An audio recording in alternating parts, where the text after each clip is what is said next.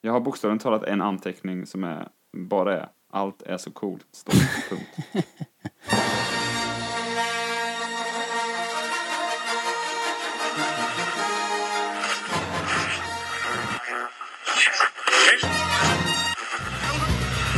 Det här är Rebellradion. Vi pratar allting Star Wars. Star Wars-pratradio när det är som bäst. Välkomna!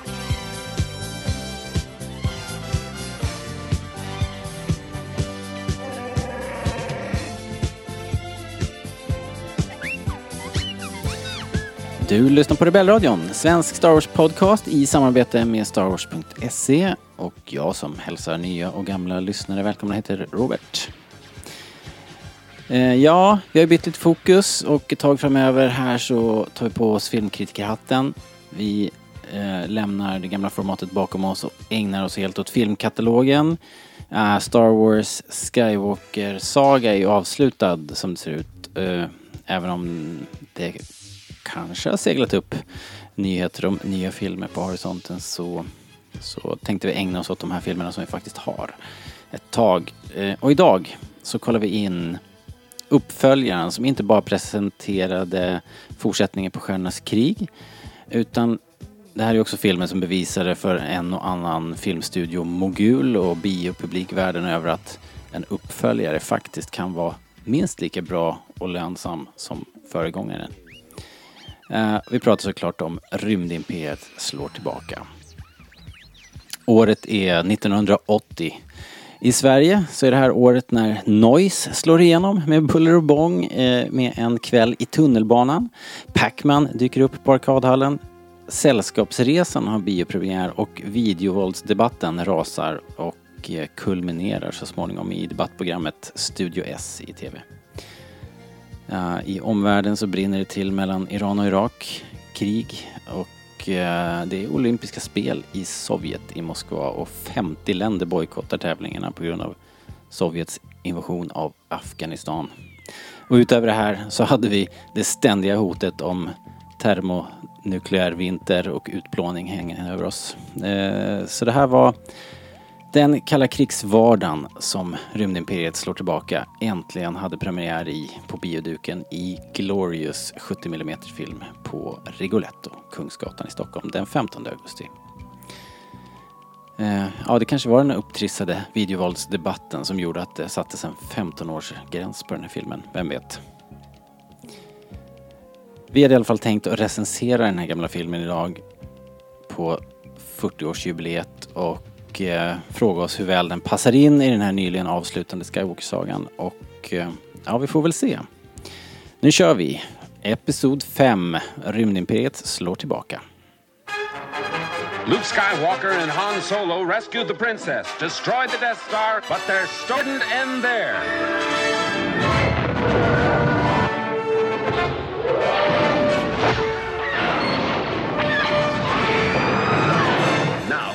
Creators of the biggest smash hit of all time bring you the next episode in the Star Wars saga The Empire Strikes Back.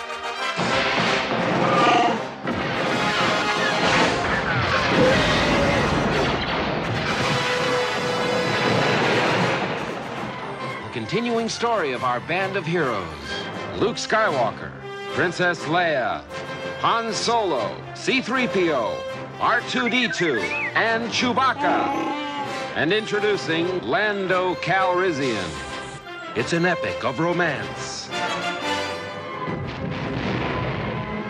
of heroes and villains.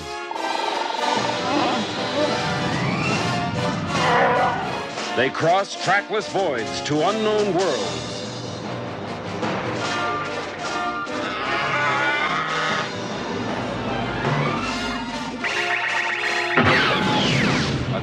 Galactic odyssey against oppression.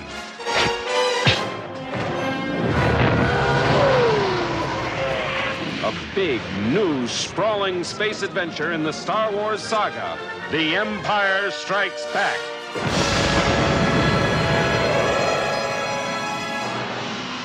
Coming to your galaxy next summer.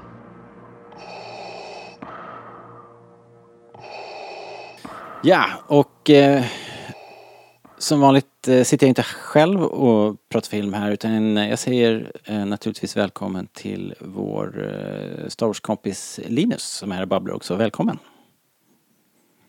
Tack så jättemycket. Star Wars-kompis, det var den bästa beskrivningen på länge. Ja, Våran Star Wars-kompis. ja, den är, det, den är inte dum. det, det är ju eh, den... Jag fattar ju vad du menar. Ja, eller hur? Det, Eller så. det, det är ju en stor vänskap. En enorm filt där vi alla ryms under liksom. Ja, eller hur? Det är som den här gamla barnboken, vad heter den? Vanten, har ni, har ni läst den? Eh, det ringer inga klockor direkt. Det här ligger ju Nej. lite närmare dig som har jobbat på förskolan. Ja, jag önskar att jag läst den för barnen på förskolan, men det har jag inte gjort. Men det, det, principen är att det, det är något djur som under den kalla vintern hittar en vante i skogen och kryper in i. Jaha. Och sen så kommer det bara fler och fler djur och vill liksom få plats. Och liksom finns det hjärterum, finns det stjärterum. Men det, det funkar bara ett tag, sen tör de ut vanten. Så precis- till slut så är det typ, lägger det typ, sig typ en björn i vanten. Och sen så, jag kommer inte ihåg hur det slutar, men sen så hittar det här barnet sin vante igen i skogen, men då är den typ dubbelt så stor. Ja, det är jättekonstigt. Men det är kul, en kul bok i alla fall.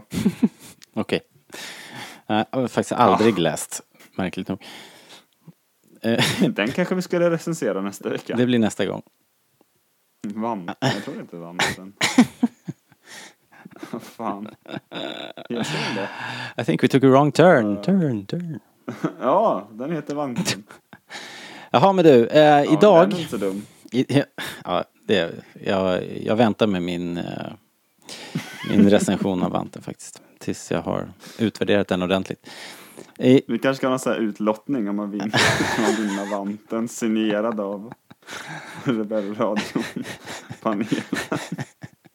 ja, det kanske vi kan ordna faktiskt. Nej, nu får vi komma igång. Jesus.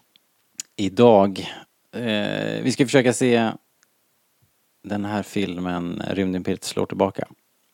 Eh, och premisserna är som sist, att vi, vi försöker släppa bakom scenerna så mycket som möjligt. Vi bränner väl av lite statistik här i början och sen kör vi helt enkelt.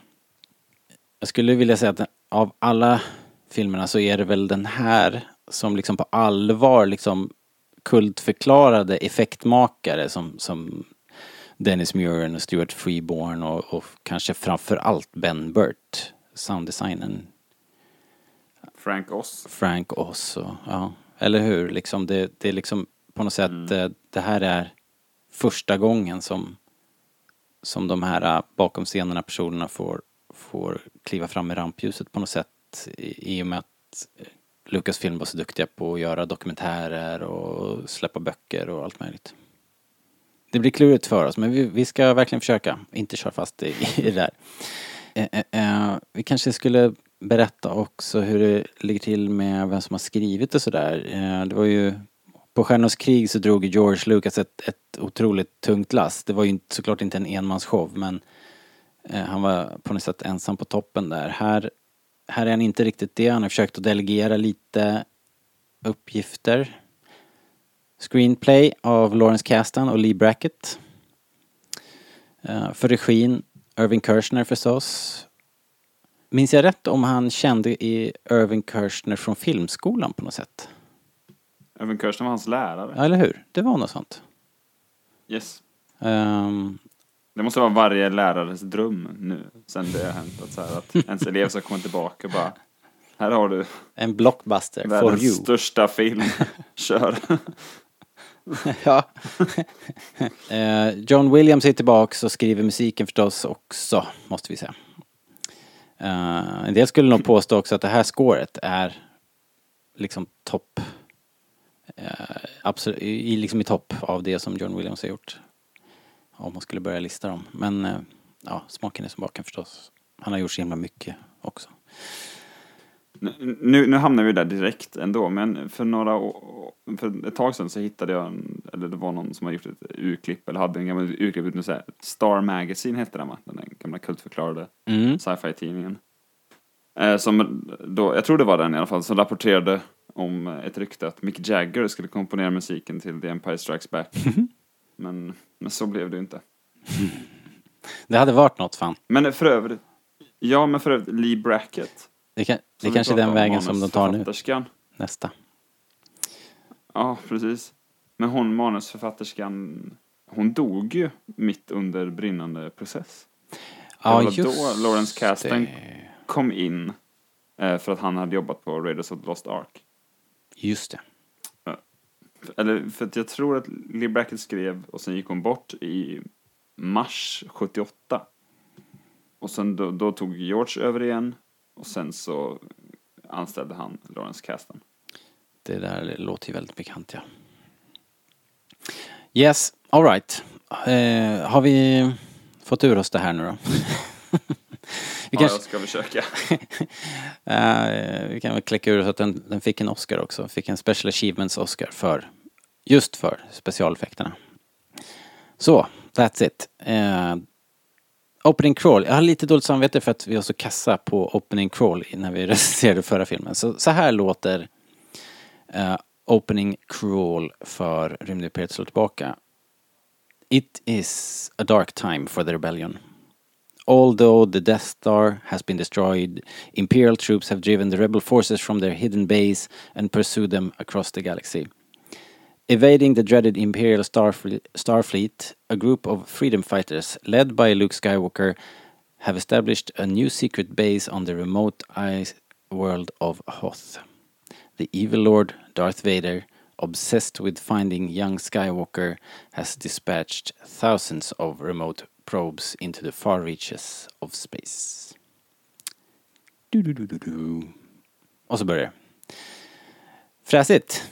Ja, sen drar det igång. Det är det vanliga. Star Destroying som far över huvudet. Eh, skjuter ner lite... Eh, ja, man vet ju inte vad det är för någonting som far iväg riktigt. Men, eller ja, det vet man väl om man har just läst eh, den här texten. Att det kanske kan vara remote probes. Eh, Om man nu vet vad en remote probe är. ja, precis. Så, som åttaåring så vet det fasen faktiskt. Ja, nej. Eh, undrar hur det översattes, undrar man ju. Probe, droid kanske. Ja, kanske det. Safea.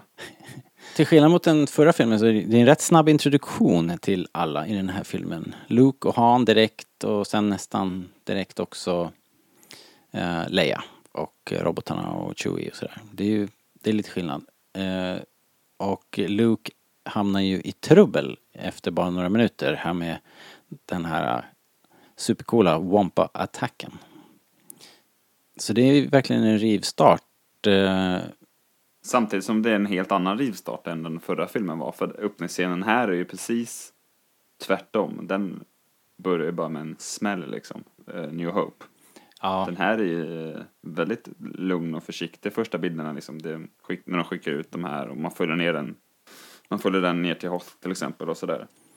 ja. Eh, och man, man kommer verkligen mitt in i handlingen. Det är ingen av karaktärerna som får någon liksom, stor entré direkt utan de bara står där och går där liksom. Så. Eh, det är som mitt in i det direkt på ett, på ett, eh, på ett helt annat sätt. Men ändå liksom samma på, på ett sätt. Eh, Ja, men det är lite som att hoppa i poolen på djupa, djupa änden för att eh, det är skönt med en uppföljare på så vis. Man behöver inte hålla på och göra massa förklaringar. Vilka, vilka, vi vet alla, vi vet vilka alla är så det är bara att hoppa i, hoppa i liksom. Det är ju en karaktär som får en grandios entré. Och det är Darth Vader och det säger väl en del om filmen också kanske. Ja, måste tänka efter. Vilken blir den första scenen med, med Vader? Det är när han, eh, med hans, eh, vad heter det? Eh, hans Superstar Destroyer. Ja. När, när eh, Han och Chewie har sprängt proben liksom. Och så, Ah, ja, just det. bla, bla, bla. Ja, just, just, och, då, och det är då vi hör, uh, hear, hör Imperial March första gången också. just det. Och då eh, när han eh, eh, Ossel eh, får betala för att han eh, eh, för att han... eh, Jesus för att, clumsy. Precis, han får, eh, han får sina fiskar varma direkt. Riktigt bra replik faktiskt. Sågad var längs fotknölarna. Det är ju för övrigt han som spelar Hitler i Last Crusade sen, Indiana Jones. Samma skådis. Jaså? Jajamän. Ja, det är lite crossovers. Uh, Porkins är ju med också i Indie, vet jag. Det känns väl, om, om man då ska försöka se filmen med nya ögon, eller de här filmerna nu då liksom i turordning, så är det väl här Darth Vader på riktigt blir en sån ikon. Han är ju mest liksom cool och arg i förra filmen. Det är ju verkligen här man, man gillar honom och dels får man ju reda på mycket om honom såklart. Mm. Men han är ju mycket, mycket coolare och roligare och full här än han är i den förra filmen. Och då är han ändå riktigt grym i den förra filmen också. Ja. Ja, men det är ganska många grejer. Vi kommer ju komma in på det. Det är flera saker som, som tar det där klivet upp från uh, någon sorts, bara den här euforin efter första filmen. Här tar de klivet upp och blir uh, någon sorts kulturikoner som, som, som verkligen blir något helt annat. De blir superkändisar över hela världen. Uh, förevigade på något sätt. Ja. Och Vader såklart, direkt. Um, en grej som slår mig varje gång jag ser den här är att det verkar vara så jobbigt för rebellerna. Man har ju precis lärt sig det här äh, namnet Hoth i texten och sen så går det de här första scenerna och de skjuter den här probe droid och, äh, och, och Han Solo säger bara It's a good bet that the Empire knows we're here och äh, de, de andra ledarna där då det är väl Leia och General Regan säger bara jaha, ja det är väl bara att packa ihop då liksom. Ja, det är verkligen så här, ja de vet att vi är ja, vi drar. Ja, Det är liksom inte ens någon diskussion här. montera ner Ja. hela, hela apparaten och eh, flytta liksom. Oerhört, oerhört jobbigt att vara rebell. Ja, det är inte så kul. Nej, det är Kallt var det också. Ja, svinakallt. Fast jag måste säga ändå som man... Eh, det kanske är att man bor i det här frys, frusna landet så det kändes lite hemma ändå. På något sätt. Eller? Jag, ja, jo, kanske. Man har spenderat, vilja, i alla fall om man, är, här, om man är så här, stockholmare och har spenderat så här, vinterloven på, i fjällen, i någon fjällstuga. Ja, inte vet jag. Eh, Ja, jag, jag är glad att du kände det hemma, Robert. ja. Jag är väldigt förtjust i Hoth faktiskt. Men Du har väl varit där också? Nej, jag har inte det. Jag, jag drömmer om det och jag har sagt att jag ska åka men jag missar i år också. Det är ju nu här. Jag har varit kanske förresten. Det brukar vara i februari. Det har nog gått. Faktiskt. Fuck. Eller så är det nu i dagarna. Eh, Men du, ehm, filmen bara brakar ju på här eh, och eh, det blir, vi kliver i princip in i The Battle, Ba- Battle of Hoth. Efter Rätt omgående. Ja, rätt som Det är i och för sig en del kul karaktärmoment mellan Leia och Hans Solo och eh, eh, här läggs ju liksom grunden för deras eh, ja, flörtiga och gnabbiga relation som pågår sen genom halva filmen i alla fall. Eh, innan de liksom vågar erkänna att det faktiskt är något på riktigt. Men eh, ja, Imperial Walkers uh, spotted on the West Ranges, eller vad fan de säger. Eh, det är ju så överväldigande, eh, vi snackar om att det är jobbigt att vara rebell liksom. Det, det är liksom, oddsen här eh, är ju väldigt skeva. Man har ju liksom aldrig riktigt en känsla av att rebellerna har en chans. Det handlar väl kanske mest om att fördröja så att de ska hinna därifrån. Det är väl bara att fly egentligen. De, Ja, de anfaller ju bara så att alla deras transporter ska kunna dra ju. ja det känns så. Det är väl exakt som Last Jedi, bara att Poe får hybris och det är därför Leia blir arg. Just det. Egentligen. Ja, Att, eh, det hade ju varit jättebra jobbat, precis som på Hoth. Om du inte hade gett dig fan, liksom om du hade tagit det lite lugnt. ja, Det är väl egentligen den, det är Hoth-läxan. Ja, precis. Man vill bara därifrån utan för stora, någon taktisk, taktisk reträtt liksom. Men är, är det inte lite så? Jag, jag tror att Battle of Hoth är typ, åtminstone första halvan av filmen så är det ju eh, typ den enda gången det faktiskt går lite som vi vill. Alltså dels för att vi vill se coola actionscener i Star Wars. Vi har precis tre år innan sett den sjukaste finalen i någonsin. På dö- på Dödsstjärnan. Ja. Och, sen, och nu vill vi bara ha mer äventyr typ. Men vi får ju aldrig det som så här, Falken funkar inte. och när, när alla coola piloter åker ut, då är den coolaste piloten Han Solo hemma och mekar liksom. Ja, i vild panik. Ja, ja. Så blir det inga nya äventyr, de splittar upp direkt. Och eh, enda gången de är ihop så bråkar de. Eh, och, och sen så fortsätter bara Yoda så här, och man förväntar sig en cool krigare. Ja, fuck you, liksom en grön groda. Ja.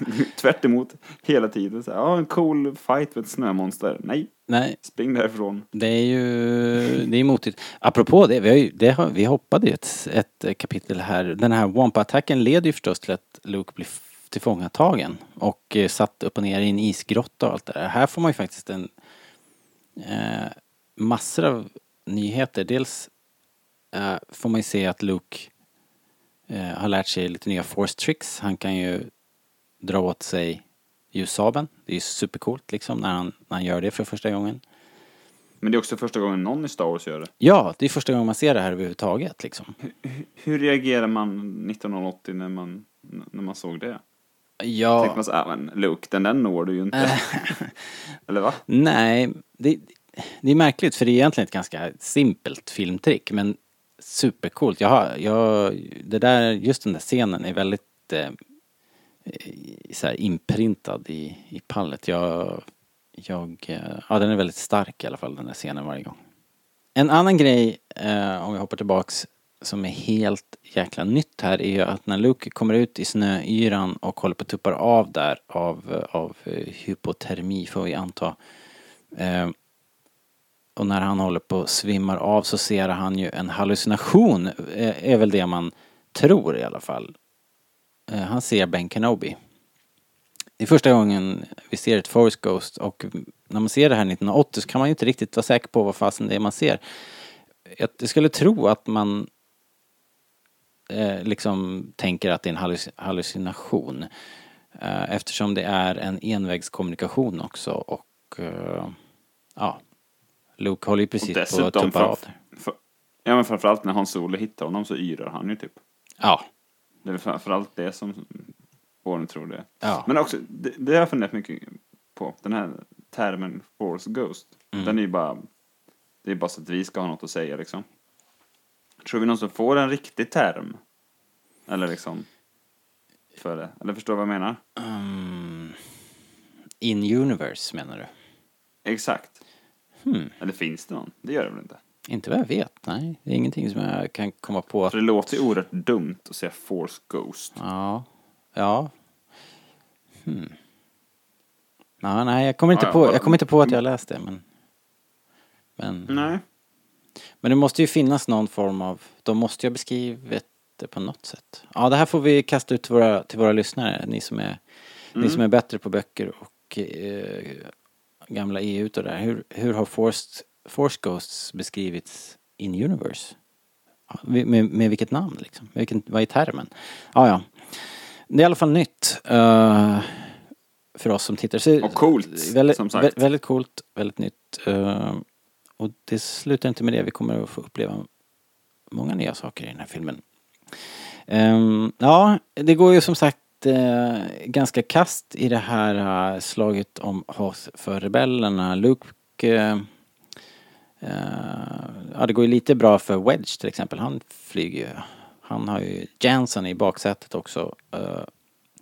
Är det Good shot, Jensen. Good shot Jansen. Är det samma, visst finns det en Jansen i, i Jennings återkomst också eller? Säger han inte Good shot Jansen där också? Oj, det borde man ju veta. I så fall har han en pilot. Eh, ja, Vi får väl se nästa gång. vi får se det nästa gång. Eh, I övrigt så går det ganska kast. Luke kraschar. Eh, hans gunner Dak dör ju nästan direkt och om han inte dog i, i, i den där explosionen så dör han ju när AT-AT'n trampar på honom sen. Men så gör ju Luke den här jävligt coola grejen att han tar sin, eh, eh, vad var det där, harpunen och eh, liksom skär upp magen på AT-AT'n. Kastar in en granat. Trillar ner igen. Eh, Ja, den är tuff. är väldigt coolt. Det är, eh, överlag så är det väldigt cool. Eller, Luke är ju en helt annan karaktär här inom rebellrörelsen än han var i förra filmen, såklart. Ja. Men han han har verkligen tagit stora kliv. Han är ju en ledare och liksom som han verkligen leder eh, alla sina medpiloter är ju... Ja. Det är ju eh, det är väl exemplariskt får man väl säga ändå. gö- Eller ja, det vet jag inte. Ja men han är i alla fall ute där. men- Han är ju verkligen på, på, på frontlinjen. Han går i leder. bräschen i alla fall. Ja, exakt så. Ehm, det tänker man också på att han beskrivs som en ledare liksom i, i eh, den här öppningscrawlen. Och, Mm. eh, Så det, det, det har ju gått lite tid mellan de här filmerna kan man tänka. Men filmen lägger inte så stor vikt vid det. Det, liksom, det finns Nej. bara där på något sätt. Förstår du vad jag menar då? Jo visst. Det är mycket mer subtilt än det... Det är någonting jag överlag gillar med framförallt originaltrilogin men även prequel-trilogin kontra sequel-trilogin. Att det känns som att det är mer som sker liksom i undertext och eh, som bara är där. Mm. I, I de nya filmerna så det görs en så stor grej av att Finn är en ledare och alla ser upp till honom och bla bla bla. Det är kanske inte det bästa jämförelsen men jag tror ni fattar vad jag menar. Att det känns att de nya filmerna blir, de kan bli lite smöriga på det sättet att Ja. Und- även det var inte bästa sättet att beskriva Nej men undrar, kanske, men- undrar vad det beror på om det är för att, att världen blir eh, så stor och att man liksom på något sätt då med alla, all, all, så här du vet, all canon och alla böcker och allting så och så Star Wars-fans förtjusning i detaljer och grotta ner sig i, i, i fakta och de här alla uppslagsverk som har, som har kommit och sådär att, att man på något sätt sen går hela varvet runt i de senare filmerna och känner att man måste ha med allting på något sätt. Att det liksom att man måste förklara sig själv det- till slut. Ja, alltså, så, så kan det säkert vara. Jag personligen känner att jag skulle klara mig utan att Finn säger Now we take the war to them. Liksom. Ja. Det skulle ju aldrig Luke säga, alltså, även om han gör, eller förstår du vad jag menar? Det läggs så stor vikt vid det, att han är ledare och sen i Return of the Jedi så han, Luke och Leia, de bara är ledare och så åker de och gör jobbet liksom. Men, Ja. Det, förstår du? det, ja, precis. Ja, Ja. du, ja, Det är lite, det är lite fånigare i de nya på det sättet. det är det. Eh, just, det där, just det där talet. Ja, det får vi återkomma till. Eh, när, den, när den dagen kommer. Ja, precis.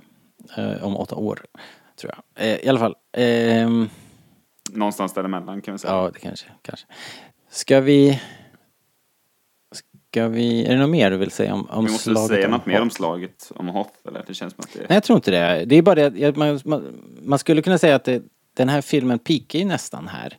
Eh, den har eh, det dramaturgiska problemet som, som solofilmen har också, tycker jag då. Att den, den har sin...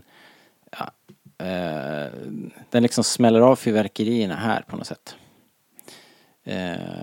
Ah, ja, jag antar att du drar en parallell till tågrånet. ja, precis. Jag tycker faktiskt att Kessel Run-grejen är- fanns mycket coolare. Just det. Tågrånet blev lite, var jag inte asimponerad av, jag blev lite besviken. Just det, du är en sån person. Men... en sån person.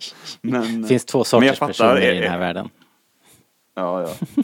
De som gillar tåg och de som gillar Kessel Runs. Men eh, jag fattar ändå vad du menar. Om det är någon Star Wars-film som snarare lider av det problemet, om du frågar mig då. Så jag tycker inte att det är ett problem, men jag kan fatta argumentet mer för Revenge of the Sith i så fall. Mm. Som är ju ballaste slaget någonsin, eller första striden och allt där liksom på Grievous skepp i början. Ja. Det är det coolaste som finns. Sen är det så här, de pratar och viftar med svärd i Ja, en timme och 50 minuter till och sen är det slut. Ja, det är sant. Det börjar också på det här sättet. Ja, jag, jag har alltid tänkt i alla fall att den här filmen är, är lite front heavy liksom på något sätt. Men men. Det händer ju såklart massa jag, kul. jag, men... jag, jag tänkte på det igår att så här, jag tycker det är skönt att det inte är något slag på slutet. Mm. Hmm. Ja. De, de, de säger i början att ja, vi ses vid rendezvous point. ja. Och det slutar med att de ses vid den rendezvous pointen men det har det har som varit krokiga vägar dit. Ja, precis. Det är liksom inte att så här, eh, ja, imperiet har spårat dem och de är där och väntar på rendezvous pointen och så Nej. sitter alla skiten. Precis. Det skulle kunna blivit att flottan kom till eh, Bespin liksom och så brakade det loss. Men så, Ja. men så var det ju inte liksom. Sån film ville vi inte ha där liksom. Eller, så där ville vi ha karaktärerna Ja. först och främst. Eh, och så vidare. Så det funkar väldigt bra. Ja, men då får vi lägga slutstriden först då. Frågor på det? Nej, Då kör vi. Vi kör. Eh, Men annars tycker jag bara den är, den är jättevälgjord. Alltså dels tekniskt, det behöver vi inte ens prata om liksom. Det, det har ni hört och läst och skit. Liksom. Det behöver inte vi berätta för er. Men ba- bara att den, den bygger upp så långsamt liksom. Vi får se alla rebeller ställa sig på plats och vi får upptäcka eh, de här, Makalösa maskinerna 80. liksom. Ja. ja, genom de här kikarna då. Det heter inte kikare, men jag kallar det kikare.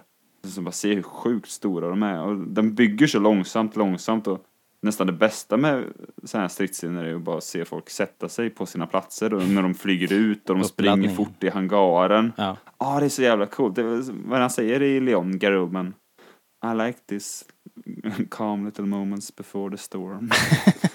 han är, they remind me of Mozart. men eh, Ja.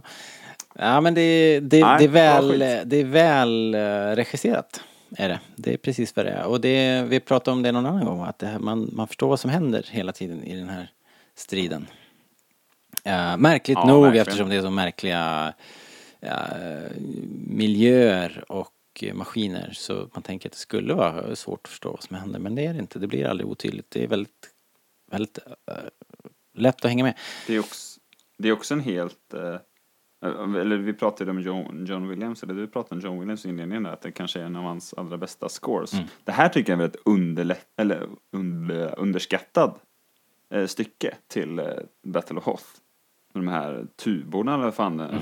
den här dova, låga, eh, liksom, Eh, fanfaren eller vad det kallas, jag vet inte. Jag Ja, kan inget ord för sånt här. Det är ju inte väldigt framträdande i, i filmen ändå. Det är ganska lågt mixat tror jag. Jo det är men den är bra som fan. Ja, det är, häftigt. Den är fruktansvärt bra. Häftigt. Ja, det är bra grejer. All right, eh, de förlorade i alla fall. Ehm, och här delar ju kärngänget på sig då. eh, eh, R2 och Luke ger sig av för att leta efter den här mystiske Yoda som Dröm Kenobi pratat om. Och Leia hamnar på Falken med 3PO, Chewie och Han. Eh, Den ganska eh, risiga Falken då. Och eh, genom den här... Återigen, alla misslyckas. Ja. Falken startar inte. Nej, precis. Ingenting funkar, de måste laga det, bla bla bla bla. Luke kraschar i ett träsk. En... Ingenting går smidigt. Det är en häftig... Nej, nej, men det är ju motigt hela vägen liksom.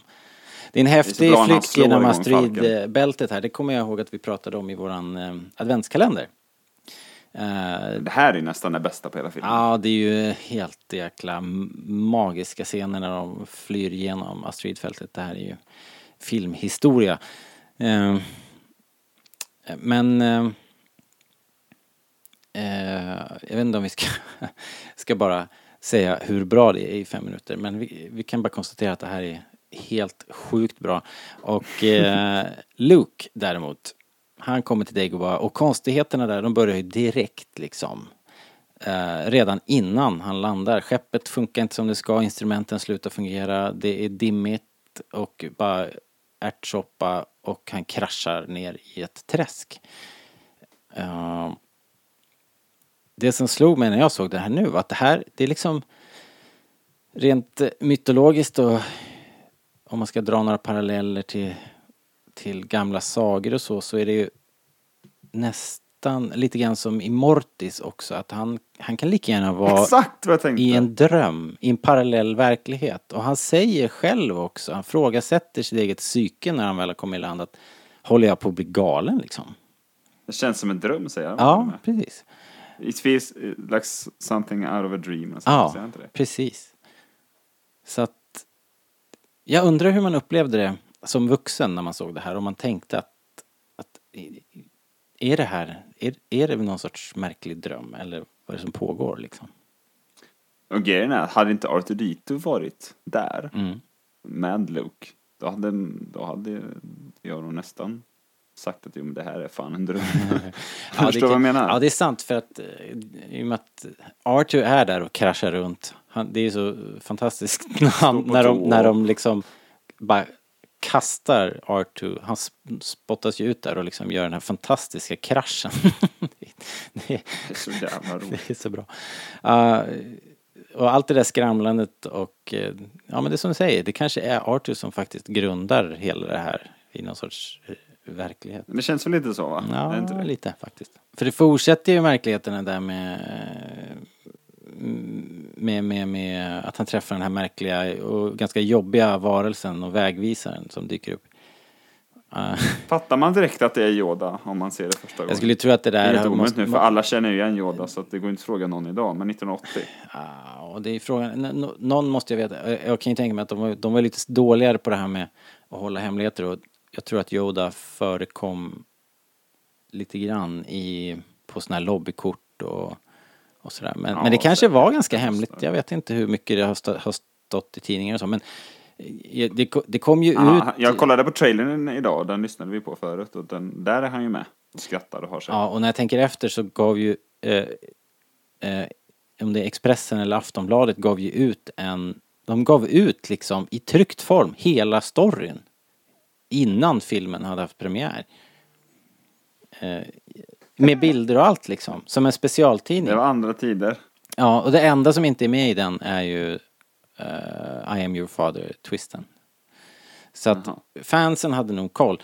Men rent traditionellt och, och liksom så här, arketypen av vägvisaren är ju lite skum och opålitlig. Det kan ju vara, det, det kan vara två saker. Det kan ju vara antingen så är det ju precis vad vi får här, att det är Sensei som står vid vägkanten liksom. Och hjälten kommer där traskandes, inte ett ont åndande. Eller så är det ju den här s- vägvisaren som, som leder hjälten ner i helvetet liksom.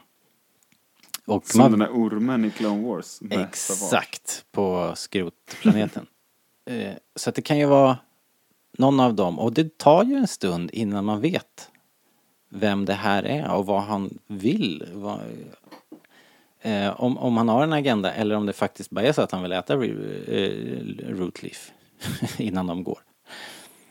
Så det är lite kul att tänka sig att, att någon har sett det här 1980 och inte haft en susning vad, vad fan det är frågan om egentligen. Och sen så kommer twisten då att Yoda, det är du liksom.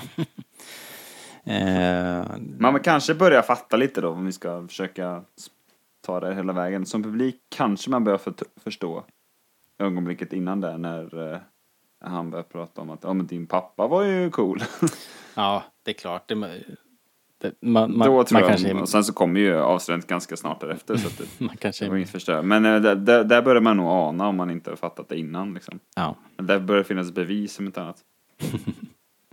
Men det är också fantastiskt av, eh, vad heter han nu då? Frank Oz. Ja. Hur, eh, liksom, när då det här avslöjandet kommer. Mm. Att, ja ah, det är jag som är Yoda. Då eh, vi, ändrar liksom helt kroppsspråk på, på honom. Mm. Alltså han blir som en ny karaktär. Ja, och han slutar prata så här konstigt som sen har blivit normen. Eh, det här var någonting som, som Daniel vid något tillfälle gjorde mig uppmärksam på att det här med att Yoda pratar baklänges, det gör han bara när han håller på att larva sig liksom. Sen skärper han ju till sig och det är inte alls så himla konstigt efter den här punkten liksom. Va? Ja, Ehm, faktiskt. Så det är också en del av del av rollen. Sen, ja, sen kanske det händer någon gång sådär. Men, men det är inte som att han gör det hela tiden. Eh, Det har jag aldrig tänkt på. nej, det hade inte jag heller. Det var verkligen en aha-upplevelse. Men det kan ni, ju- kan ni ju kolla på, lyssna på. Eh, här hör man ju Ben också via kraften igen då. Men här är det tvåvägskommunikation för första gången. Eh, de har ju en konversation liksom. Ben svarar och reagerar. Och Ben bara lägger in lite så här, flikar in ord emellan. det tycker jag är kul. Ja. Jag vet inte om det här hela upplägget Eh, minskar liksom eller ökar på känslan av att det här är en, någon sorts feberdröm eller om man faktiskt är, eh, är grundad i. Men det, det kanske man är, man kanske har landat nu eh, och tänker att det här händer faktiskt. Ehm, de, ehm, efter lite, lite tveksamheter så får ju i alla fall Luke börja sin träning där då.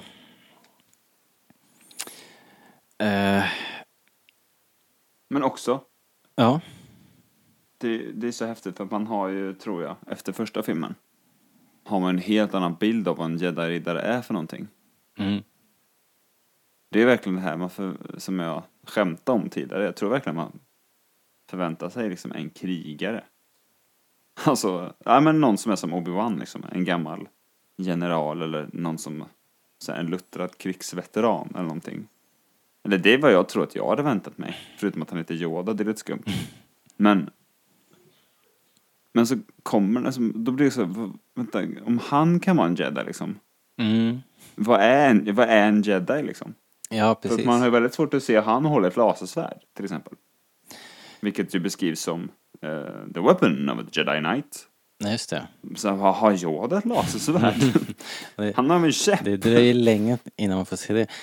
Alltså, jag, nej, back in the day, som barn, jag hade ju inte en susning, jag hade ju definitivt ingen koll på samurajer och sånt där. Så att, och jag hade inte sett nå, någonting japanskt egentligen tror jag. Så att eh, jag hade nog ingen koll, men det fanns ju såklart de som läste eh, böcker och serietidningar med eh, Ja men där samurajer och jag menar Kurosawas filmer fanns säkert eh, eh på bio någonstans vid något tillfälle. Så att det kan ju vara folk som hade det intresset. De borde ju ha kunnat se parallellerna liksom. Men på den breda massan, eh, de, där tänker man ju sig, den europeiska riddaren är ju en helt annan arketyp liksom. Ja, han är ju verkligen inte Knights of the Round Table-mässig Yoda på det sättet. Nej, han är ju inte det. Men, men och inte Luke och nej, inte Ben men- heller egentligen. Ben väcker väl lite mer de associationerna kanske ändå på något sätt. Eh, Även om ja, han är kanske. lite skum. ja, Och, men och, och, också bara hur han ser ut liksom. Han är gammal och skägg, skägg och brittisk. Det kommer man ganska långt på. Ja, men han är ganska, Ja. ganska, liksom, det det är ju fortfarande att han går i sina robes. Det är inte, det är inte någon shining armor direkt. Ja, nej det är det ju inte. Men, men jag tycker att den, den är mer, ja man ser att de har lånat lite så här riddarinspiration på något annat sätt. Eller han känns, jag vet inte, han känns lite som riddaren i Last Crusade fast liksom, Ja, det gör han ju. fattig. Det- det är väl, Trasor, Går i eh, trasor. Det är, och det är väl eh, liksom eh, Guinness pondus och, och Ja, eh. Shakespeare-träning som gör det. Um, jaha, vad heter det?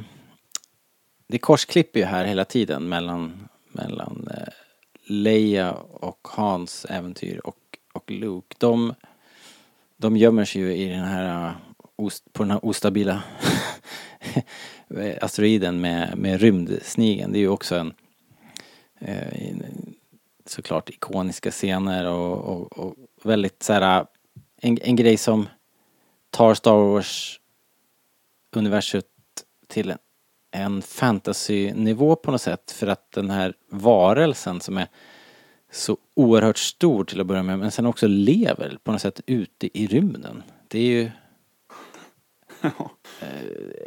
det, det, det här är ju inte science fiction riktigt. Det, det, nu, det, är, det är ju, den här filmen är ju betydligt mer fantasy än vad den är sci-fi.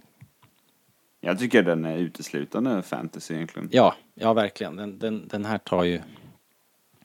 Eh, Alltså Star Wars överlag tycker jag är fantasy. Sen har de ju teknologi som vi kanske uppfattar som futuristisk. Men ja, den eh, gör, gör ju inga sådana anspråk överhuvudtaget egentligen. Det är ju bara att det är en helt annan sorts fantasy liksom. De har ju jag tänker på att det blir... teknologi i Sagan om ringen också men den är inte så utvecklad som den här. Nej, eh, nej, men jag tänker att den här filmen ändå understryker verkligen vad det är frågan om. Det, är ingen, det, är ingen, Ja. det kan ingen, ingen kan tveka längre efter det här i alla fall.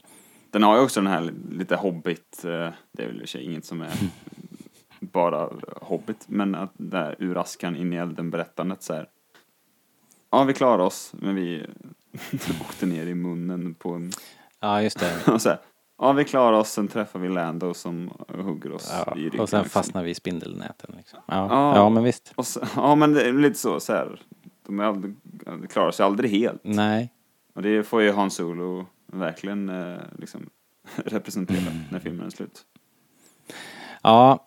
ehm, de gör ju sin, de, de var ju tvungna att fly där och så gör de sin eh, manöver med Star Destroyern här. De, eh, eftersom Falken vägrar att gå upp i lightspeed så, så gör, vänder de ju och anfaller istället och det är så skönt. De här två officerarna som bara duckar inne på, inne på bryggan liksom. Eh, och eh, Captain Nida börjar ana oråd där liksom.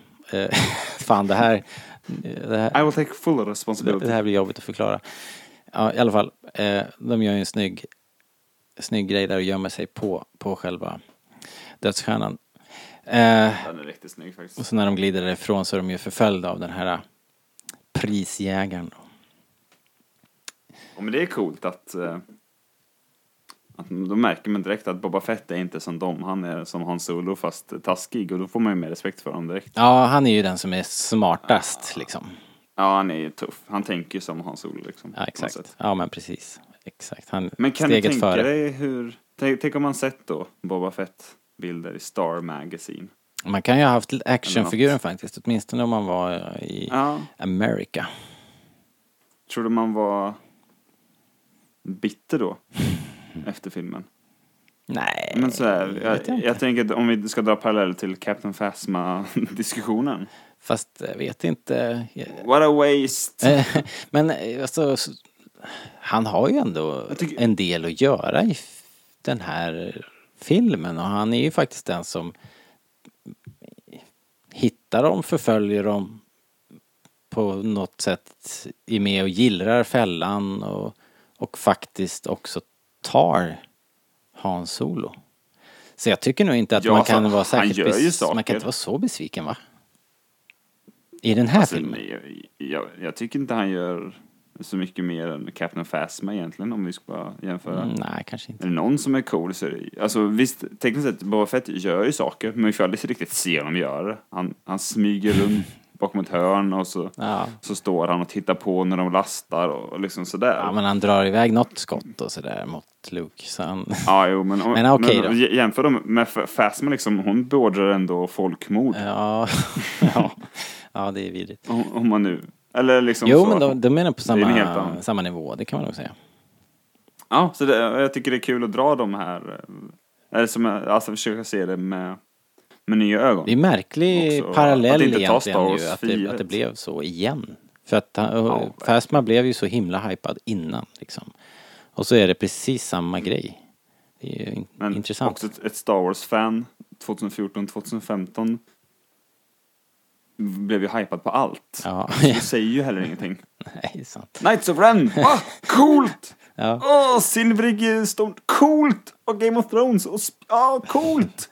Sen så här, bara, men måste vara huvudkaraktär.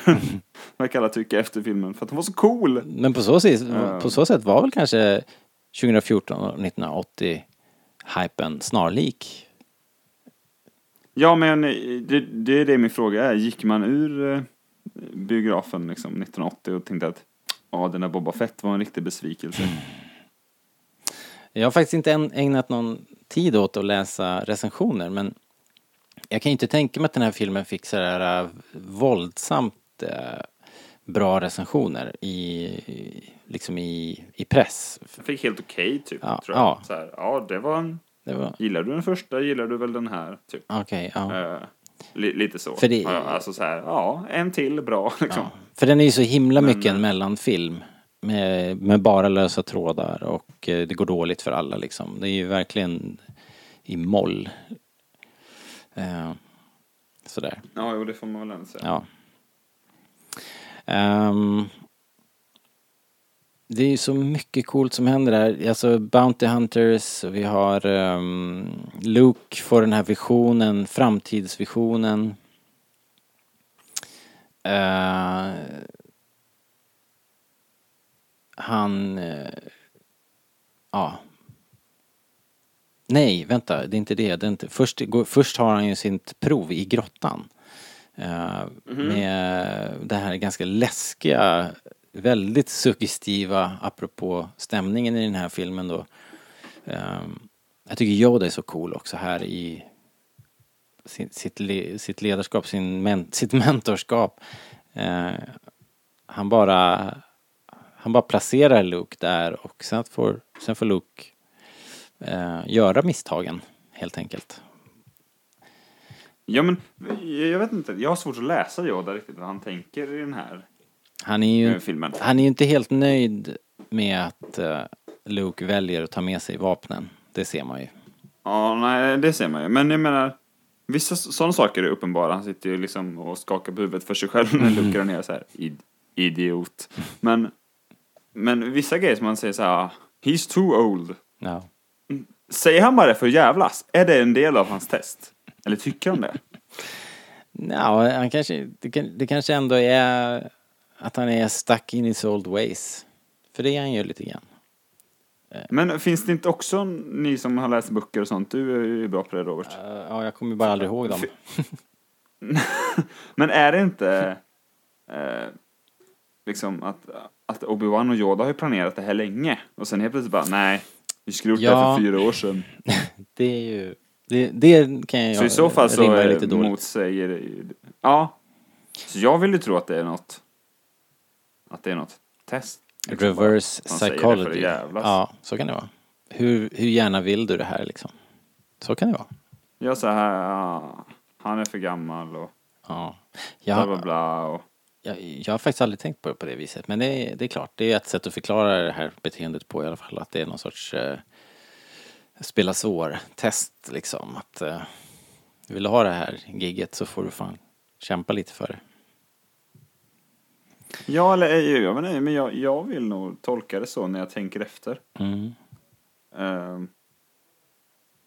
Men, men det är ju det är svårt också.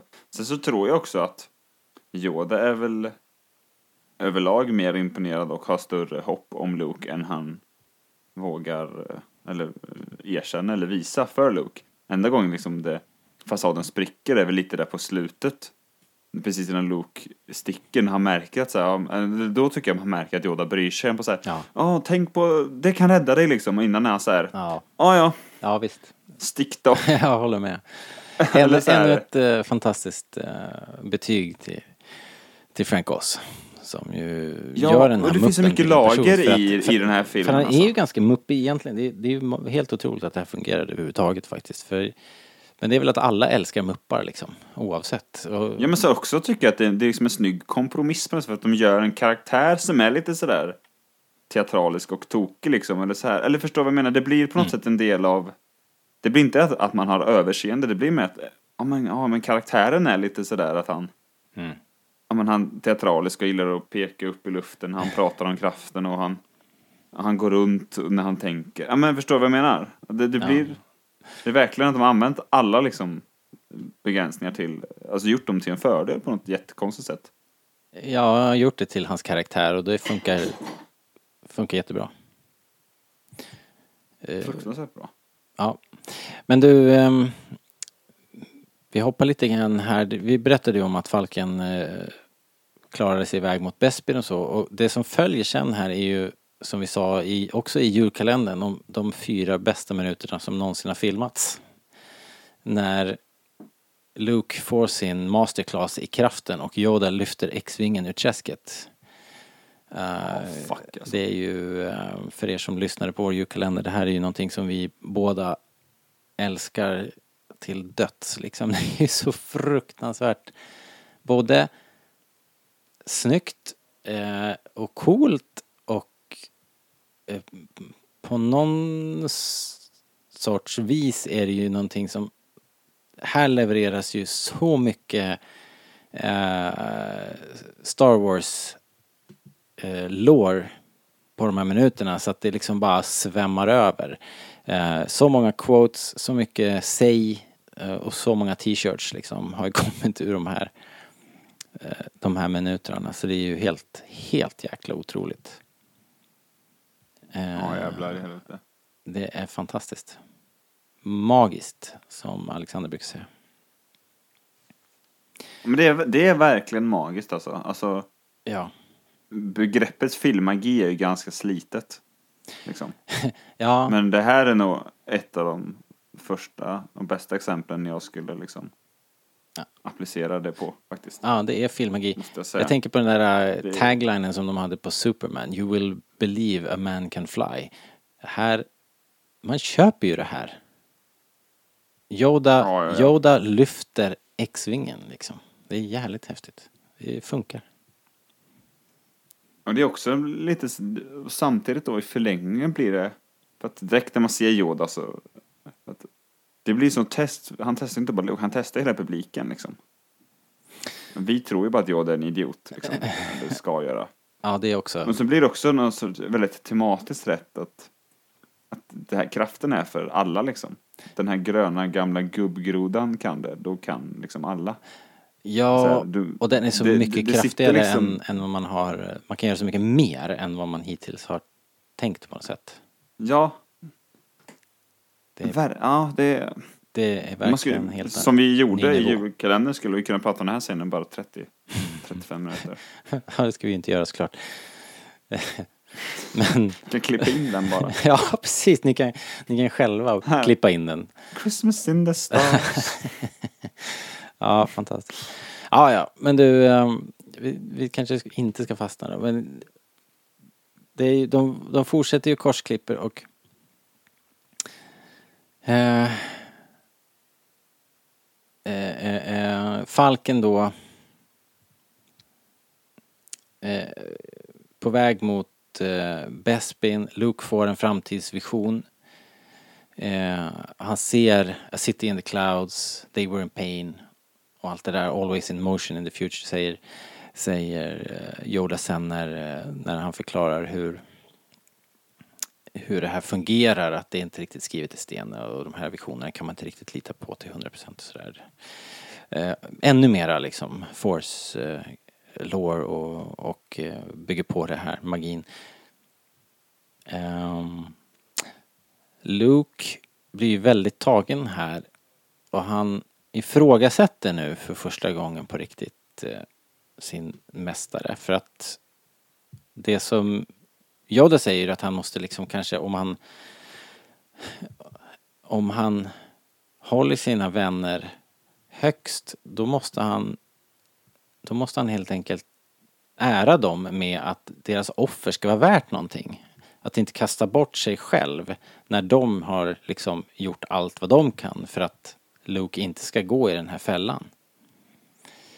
Men Luke vägrar ju det och ehm, han eh, rycker ju ut liksom trots Yoda och Bens varningar och eh, varningarna här att det är dig och dina förmågor som kejsaren vill åt och allt det där.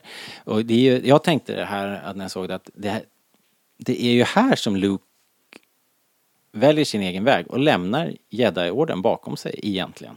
Även om man inte förstår det förrän på ålderns höst sen någon gång långt, långt fram i tiden. Exakt, det är, väl, det är väl här första gången han, som Yoda säger i, i The Last Jedi om mentorskap, att uh, they are what, we are what they overcome, eller vad han säger. Ja, precis. Att de- här är första gången att han blir en bättre jedi-riddare, eller nu kan man ju definiera jedi-riddare hur man vill, Ja, än, än Yoda och Kenobi. Han gör ju precis det Yoda och Kenobi inte klarar av liksom. ja, det mest Att osjälviska balans- man kan tänka sig. Han sätter ju allt på Ja. spel i och för sig. Men, och det är ju det som, som Yoda och Ben reserverar sig mot. De ser ju universums öde här. Luke, han ser sina vänner först. Samtidigt som han inte helt lyckas så misslyckas han ju verkligen inte. På det sättet som Yoda och Obi-Wan är rädda för. Det blir någonting helt annat liksom. Mm, Och precis. han, och han lyckas ju faktiskt, och att liksom, han vinner Star Wars i, i nästa film liksom. Han, Han lyckas genom ju- att inte göra som de säger. Att de säger nej, nej, nej, du får döda honom liksom. Ja. Alltså om Vader, Mm. han är körd. Men han, nej. Och det, det är ju så han lyckas i slutändan. Så att, ja, här... det gör ju The Last Jedi mycket bättre, tycker jag också om man tänker på det här. Ja. ja, den har ju varit bra hela tiden på så vis. Tycker jag. Ja, jo, jo, men... eh, Men visst. I, Ja, det, jo, men det är ju precis när man speglar det här mot varandra nu. Det är det som är så coolt med det här. Att man liksom nu nu kan man faktiskt ta hela sagan och börja, börja pussla ihop det här liksom. Eh, Mm. som, som de har gjort de senaste fem, sex åren eller vad det är för någonting.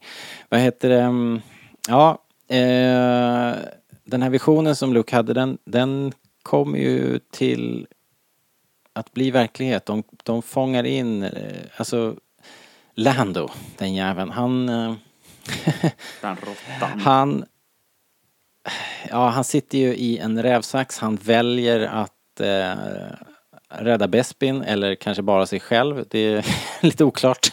Liksom, men han gör i alla fall den här dealen. Eh, han säljer ut Han.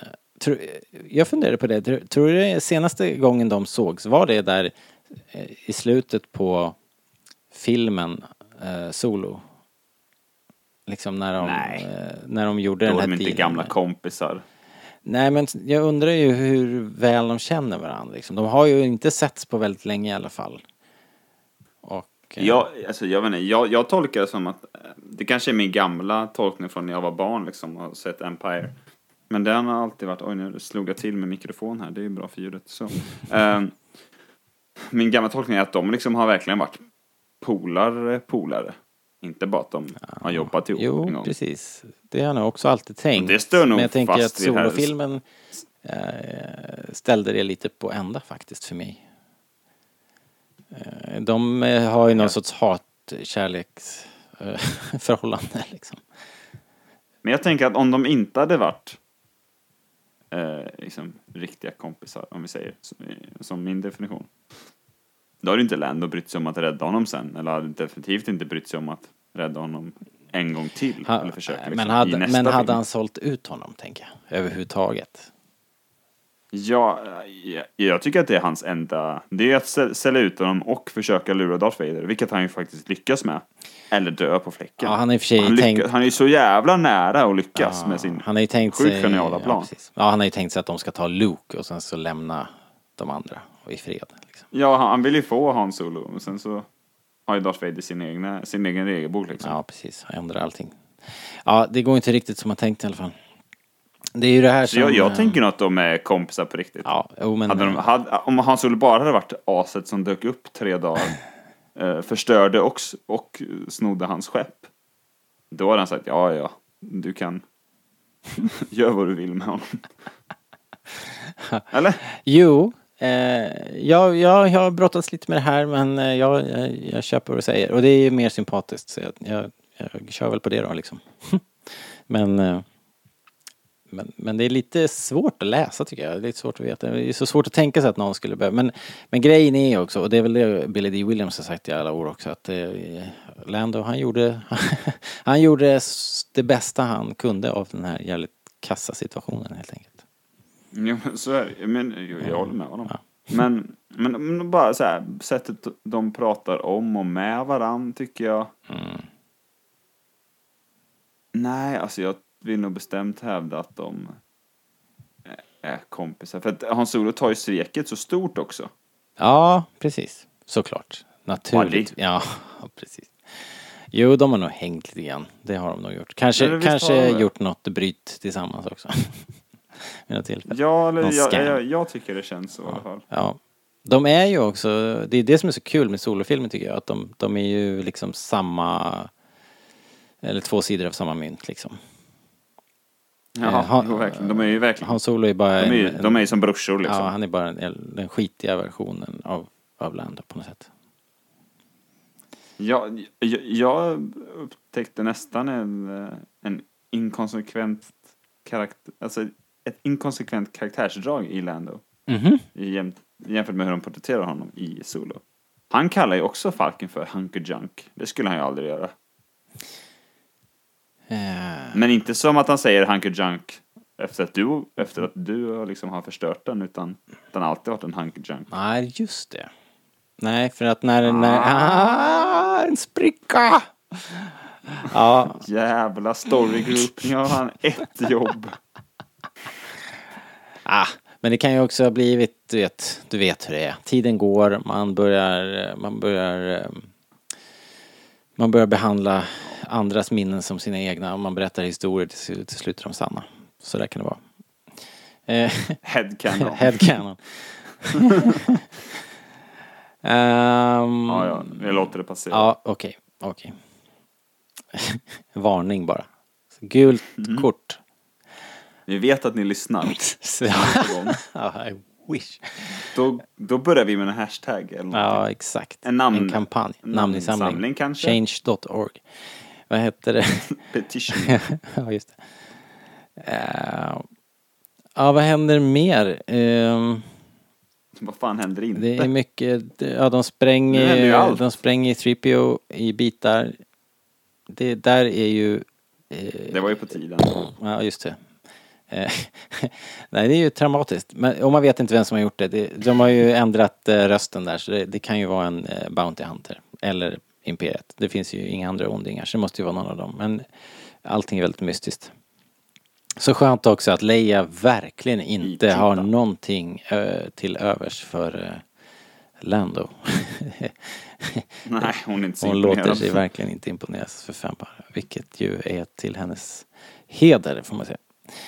Eh, hon är ju, hon är ju, alltså Leia i den här filmen, hon, hon framställs ju först som en så här stone cold leader men eh, och sen lite också irriterad och kanske lite förvirrad eh, för att hon eh, håller på att bli kär i Hans Solo antar jag och eh, eh, för att liksom trycka till Hans Solo så kysser hon ju sin brorsa där till det är lite olyckligt. Eh, men eh, det vet hon ju inte om då, då att, det, att de är släkt.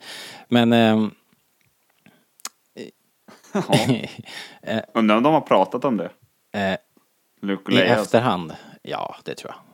De, Det är ju en kyss till på slutet också. Man glömmer alltid det, men det är en till där. eh, är det det? När Luke ligger i sängen där. Ja, det är just det. Men det är lite mer på kinden sådär. Men det, ja, det är väldigt kärleksfullt i alla fall.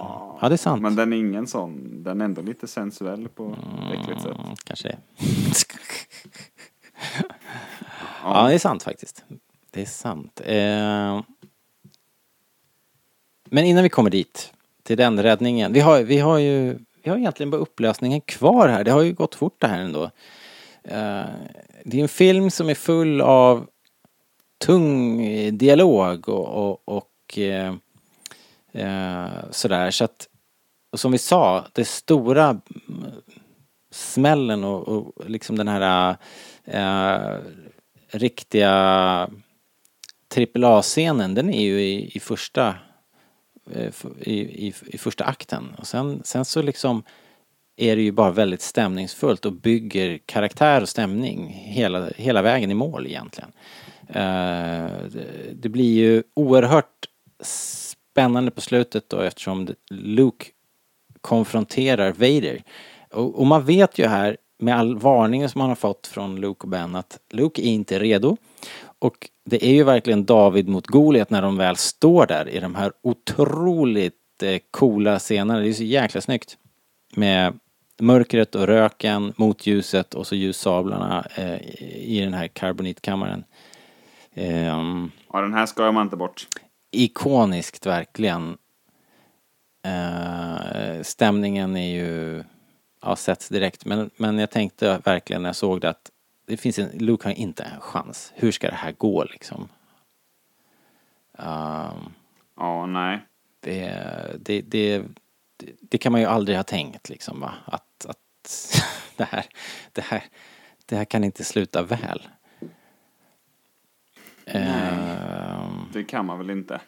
knappast liksom. Speciellt inte i början där när Vader typ så här, en hand står still liksom. Ja, dominerar verkligen.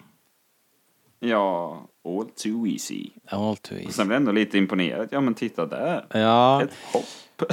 och, Jag minns ja, när jag kunde göra sånt. in my youth. Who's driving this car? Ehm, Men det pratar vi också om i, i kalendern nu. Att ja. han har ju bara kul liksom och tortera honom. Sen så får han ju in en träff där Luke han bara, nej nu får det fan vara bra. Nu är det Tre färdigt sekunder larvat. borta Ja. så han 50% av Lukes armar borta. Ja, det är faktiskt hälften.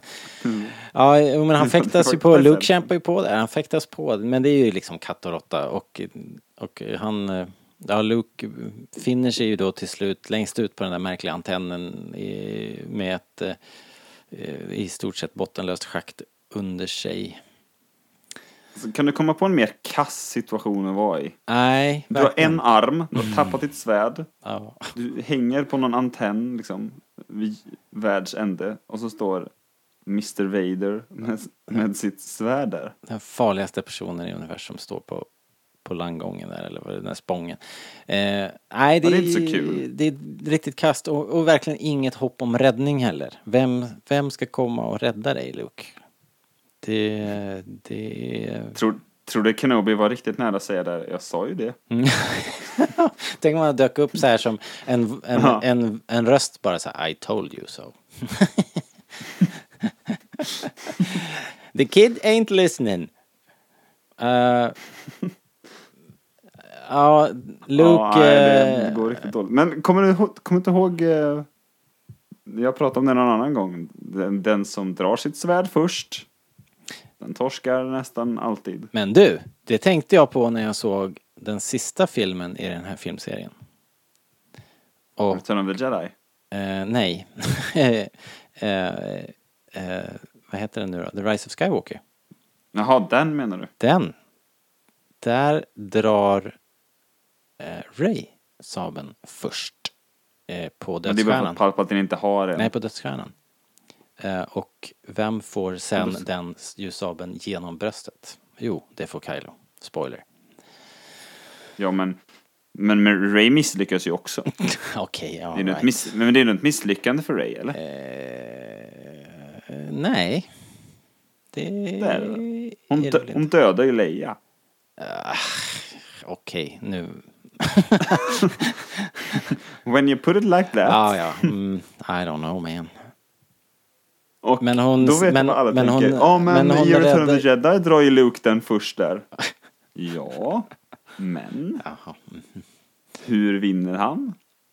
Genom att inse att han gör fel och kastar iväg sitt lasersvärd. Ja, det är sant. Det, I det, fall, Det, i det här, fallet det, är det det tydligare. går att spåra det här Ja, tror jag. right. I alla fall i filmerna. Cl- Clone Wars eh, tar jag inte ansvar för.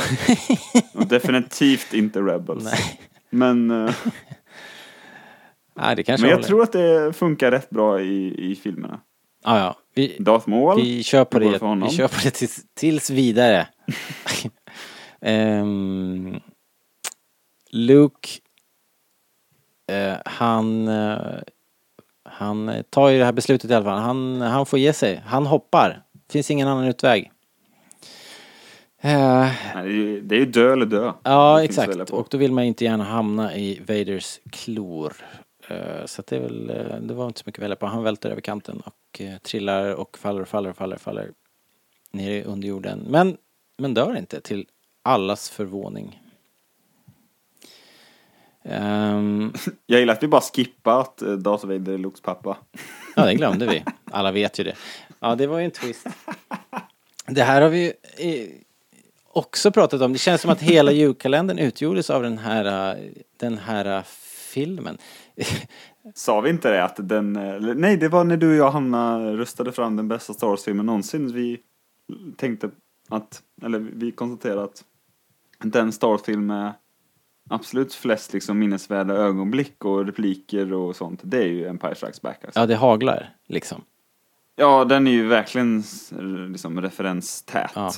Mer än någon annan. Det är ju alla i och för sig. Liksom. En- Det är Star Wars original är ju Star Wars original. Men den här är ju Ja. helt sjuk med det. Ja.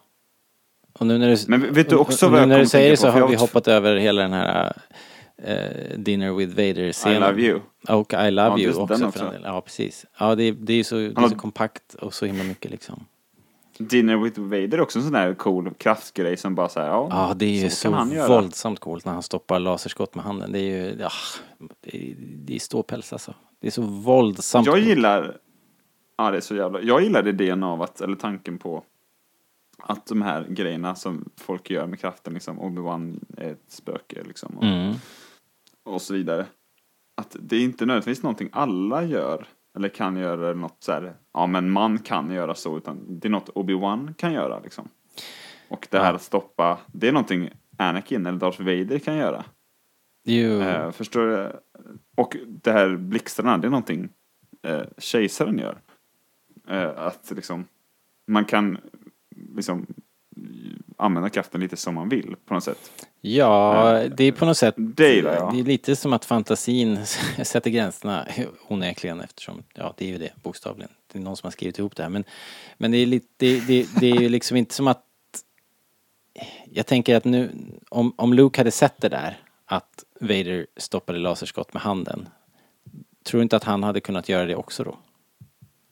Jo, jo, alltså det, det, det tror jag definitivt att han försöker. Men jag tror liksom inte att det finns så här Men han kanske... fem stycken eh, olika så här, ja, du kan eh, göra blixtrar, du kan så här, och så lär man sig de fem och då kan då, jag kan alla trick, tricken nu liksom. Nej, precis. Det tror inte jag Jag heller. förstår vad jag menar. Det, jag tror man kan göra tusen olika Och det grejer. där med blixtrar hade, har jag också. det är väl en mörk dark side grej i och för sig kanske. Ja, så har det väl beskrivits. Eller? liksom. Ja, jo. Ja. Men, eh, men jag, oavsett, jag gillar liksom inte att det är, eller jag gillar att det kan vara att, ja men så här, så här använder kejsaren den Mm. liksom. Och Dooku är kejsarens lärling så det är inte jättekonstigt om han gör det också. Och Luke är ju Obi-Wans lärling så att, eller var typ. Mm. Så han kan också bli ett spöke på det här sättet. Men eh, Yoda är ännu coolare så han kan skjuta blixtar ur himlen ibland. eller så här, förstår du vad jag menar? Det betyder inte att Obi-Wan eller Luke kan göra det också nödvändigtvis alltid. Eller förstår du vad jag menar på något Jo, sätt? eh, ja.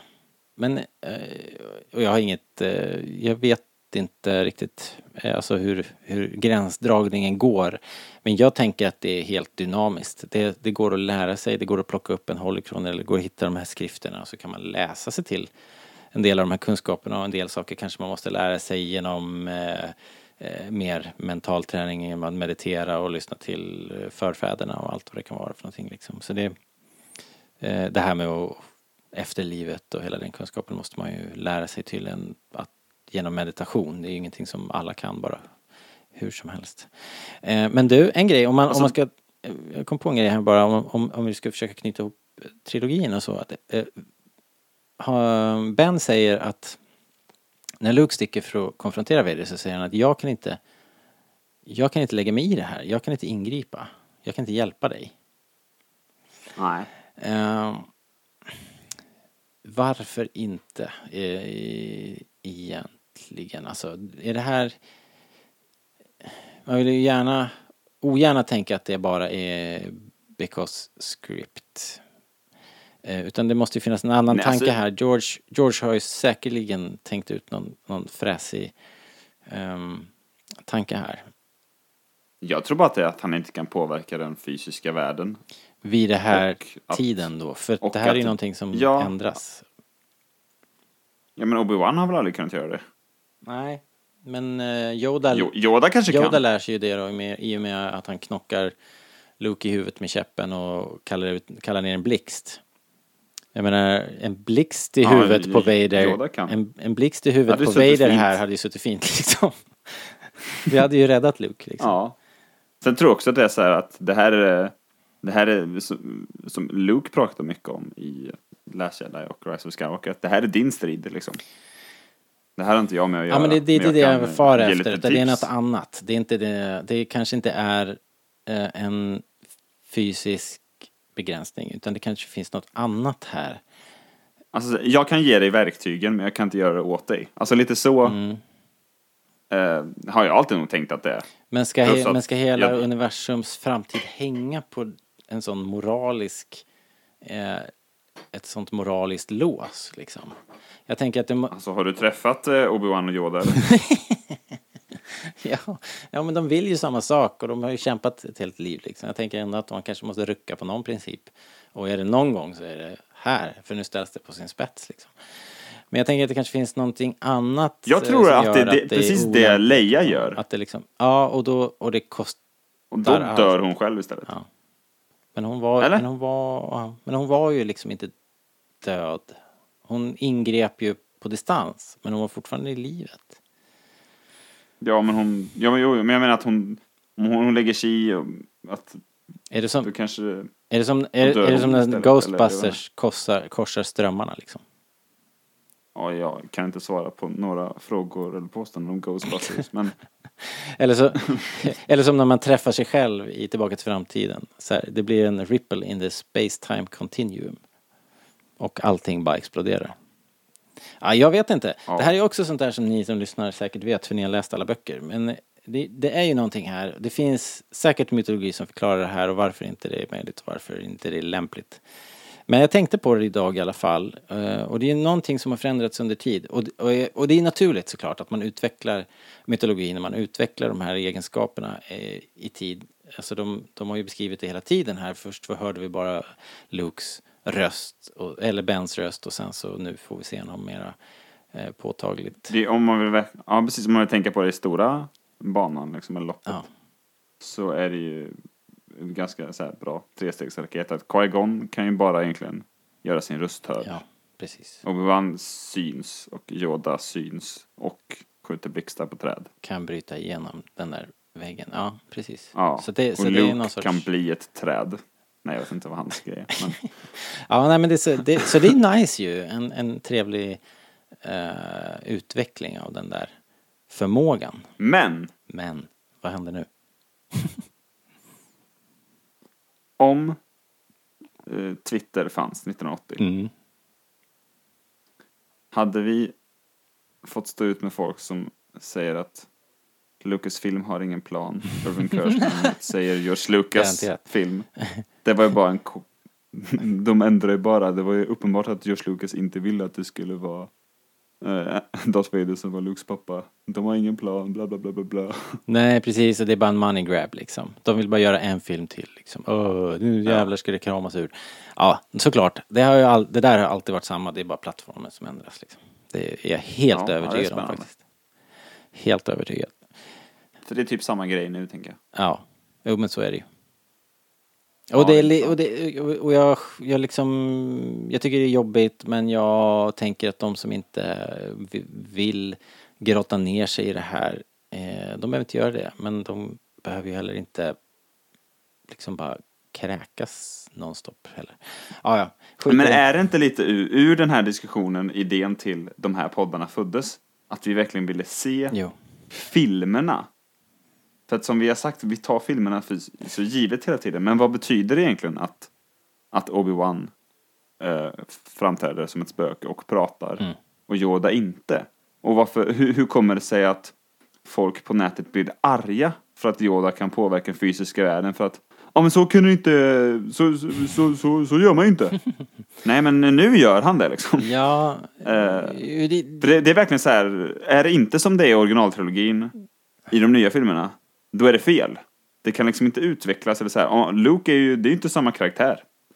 Nej, men det konstiga är att utvecklingen har varit ganska konstant. Liksom. Redan här, det här Exakt. är andra filmen och det händer ju otroligt mycket i den här filmen som, som, som, liksom, Ja. som aldrig har setts förut och som man inte har en, eh, som ingen hade kunnat tänka sig var möjlig liksom. Så att det, det där... Det var ju någon som gjorde en skitbra video på det för att folk bara, ja men om eh, vi ska köpa att Luke gör den här grejen i Last Jedi, liksom han, den här Mm, force-grej, mm. projekt, bla bla bla. Då vill vi ha liksom info om det, att det är möjligt innan. Eller så här, eller varför ingen annan gjort det. Och då var det någon som verkligen eh, gjorde en video om det. Och så att det har kommit nya kraftgrejer i varenda Star Wars-film. Ja. Och, och det, är ingen som, det var ingen som berättade innan Luke liksom sög in lasersvärdet i handen på Hoth att, att det går att göra. Det bara, det går bara liksom. Och han, han kan göra det. Det betyder inte att alla kan göra det. Nej, precis. Jag blir, jag Och vi vet inte, vi har ingen på så jäkla aning om hur han har lärt sig det heller. Det vet vi inte heller. Det bara händer liksom. Så det, ja, Och det, det är då kraften är som coolast tycker jag, när den liksom sker på Mm. liksom bara ren intention eller instinkt. Alltså som när Baby Yoda i Mandalorian bara Mm. på ren instinkt, bara för att rädda ett liv och så det bara blir så. Eller när, när Ray tar i lite för mycket och pang säger det så kommer det blixtar. Då är ju kraften som coolast också. Ja, eller när de presenterar, när helt plötsligt så ser hon Kylo Ren i sitt rum liksom. Vad fan är det frågan om liksom? Ja. Det är så jäkla coolt. Men vi vill inte ha en scen innan som är så att ja, Luke så här, står och tränar typ på en pinne så här. Ja, nu rörde den sig lite. Precis. Så bara, så här, Ray, gå och ställ dig i andra rummet ska du få se på en cool grej. Ja, Ser du kolla, pinnen? Fånga den här då.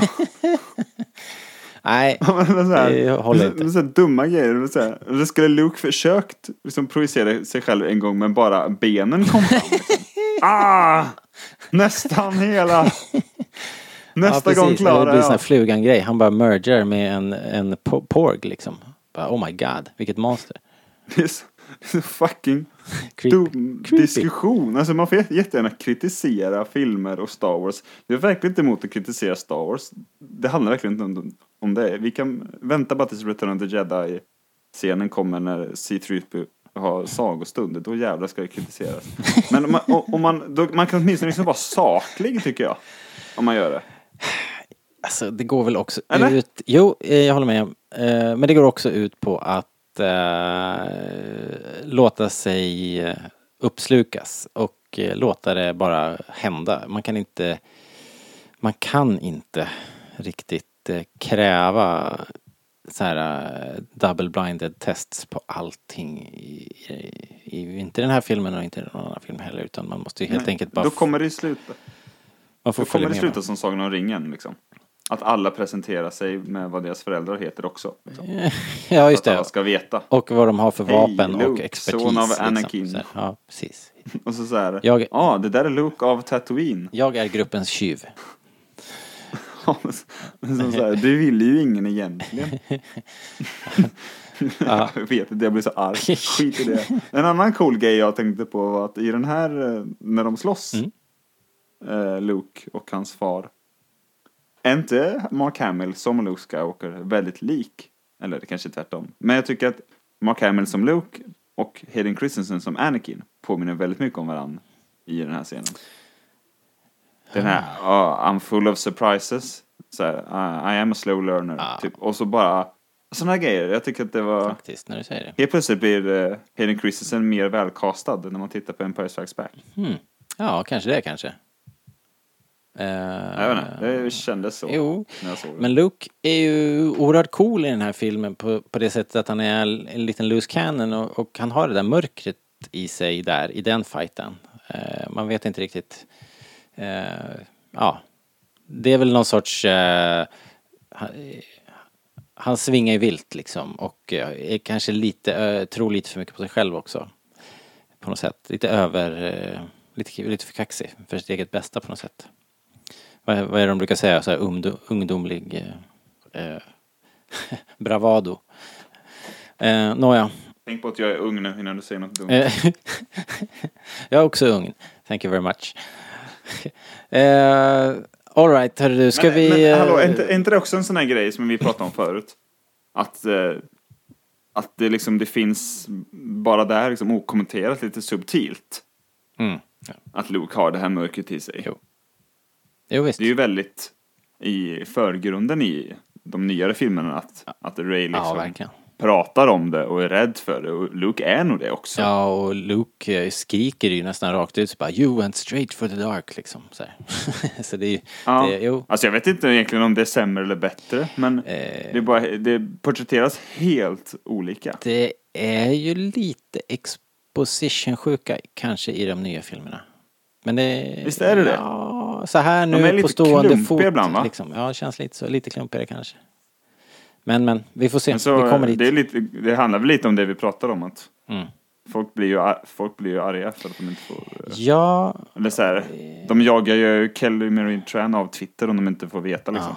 Ja, men exakt. Alltså. Och, det, och det kanske är där som, som det kniper. Och att det här faktiskt är filmer, de nya filmerna som görs eh, i ett eh, som görs i Hollywood och inte av George Lucas. Eh, på ett annat sätt. Eh, liksom. Det kan ju också ha med det hela att göra att man är lite osäker på vad hur- man kanske inte vågar riktigt hålla visionen hela vägen utan man känner att det är någon, någon exekutiv någonstans som tänker att fan, här måste vi nog förklara lite. Jag vet, jag vet För inte. den sjukan Det här tycker jag jag att. Rebels har också. Alltså om man bara jämför med Clone Wars. Ja, Där, där det var verkligen var George Lucas i sitt esse. Och Rebels är ju, den känns ju väldigt så här framtagen i ett labb eh, stundtals. Mm.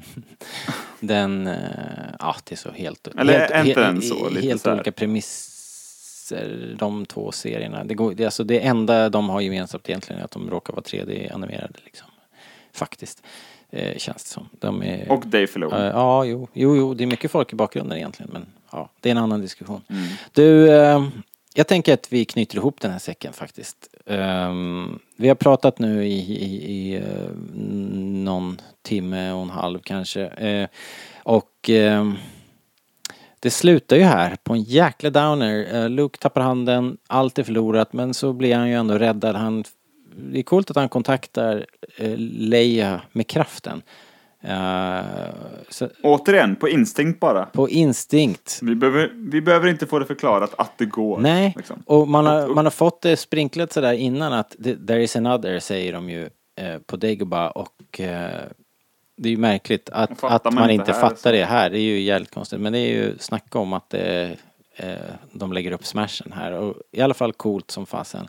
Hon känner av det ungefär på samma nivå som man tänker sig att Finn gör i slutet på The Rise of Skywalker. Det verkar vara på den nivån liksom. Eh, de fångar upp honom och åker till The, the Rendezvous och eh, rebellflottan. Jävligt mäktiga scener på rebellflottan. Det är så sablans snyggt. Eh, Ja, det är så jävla bra. Luke får en ny hand och eh, R2D2 räddar dagen och eh, Falken får äntligen köra i full fart.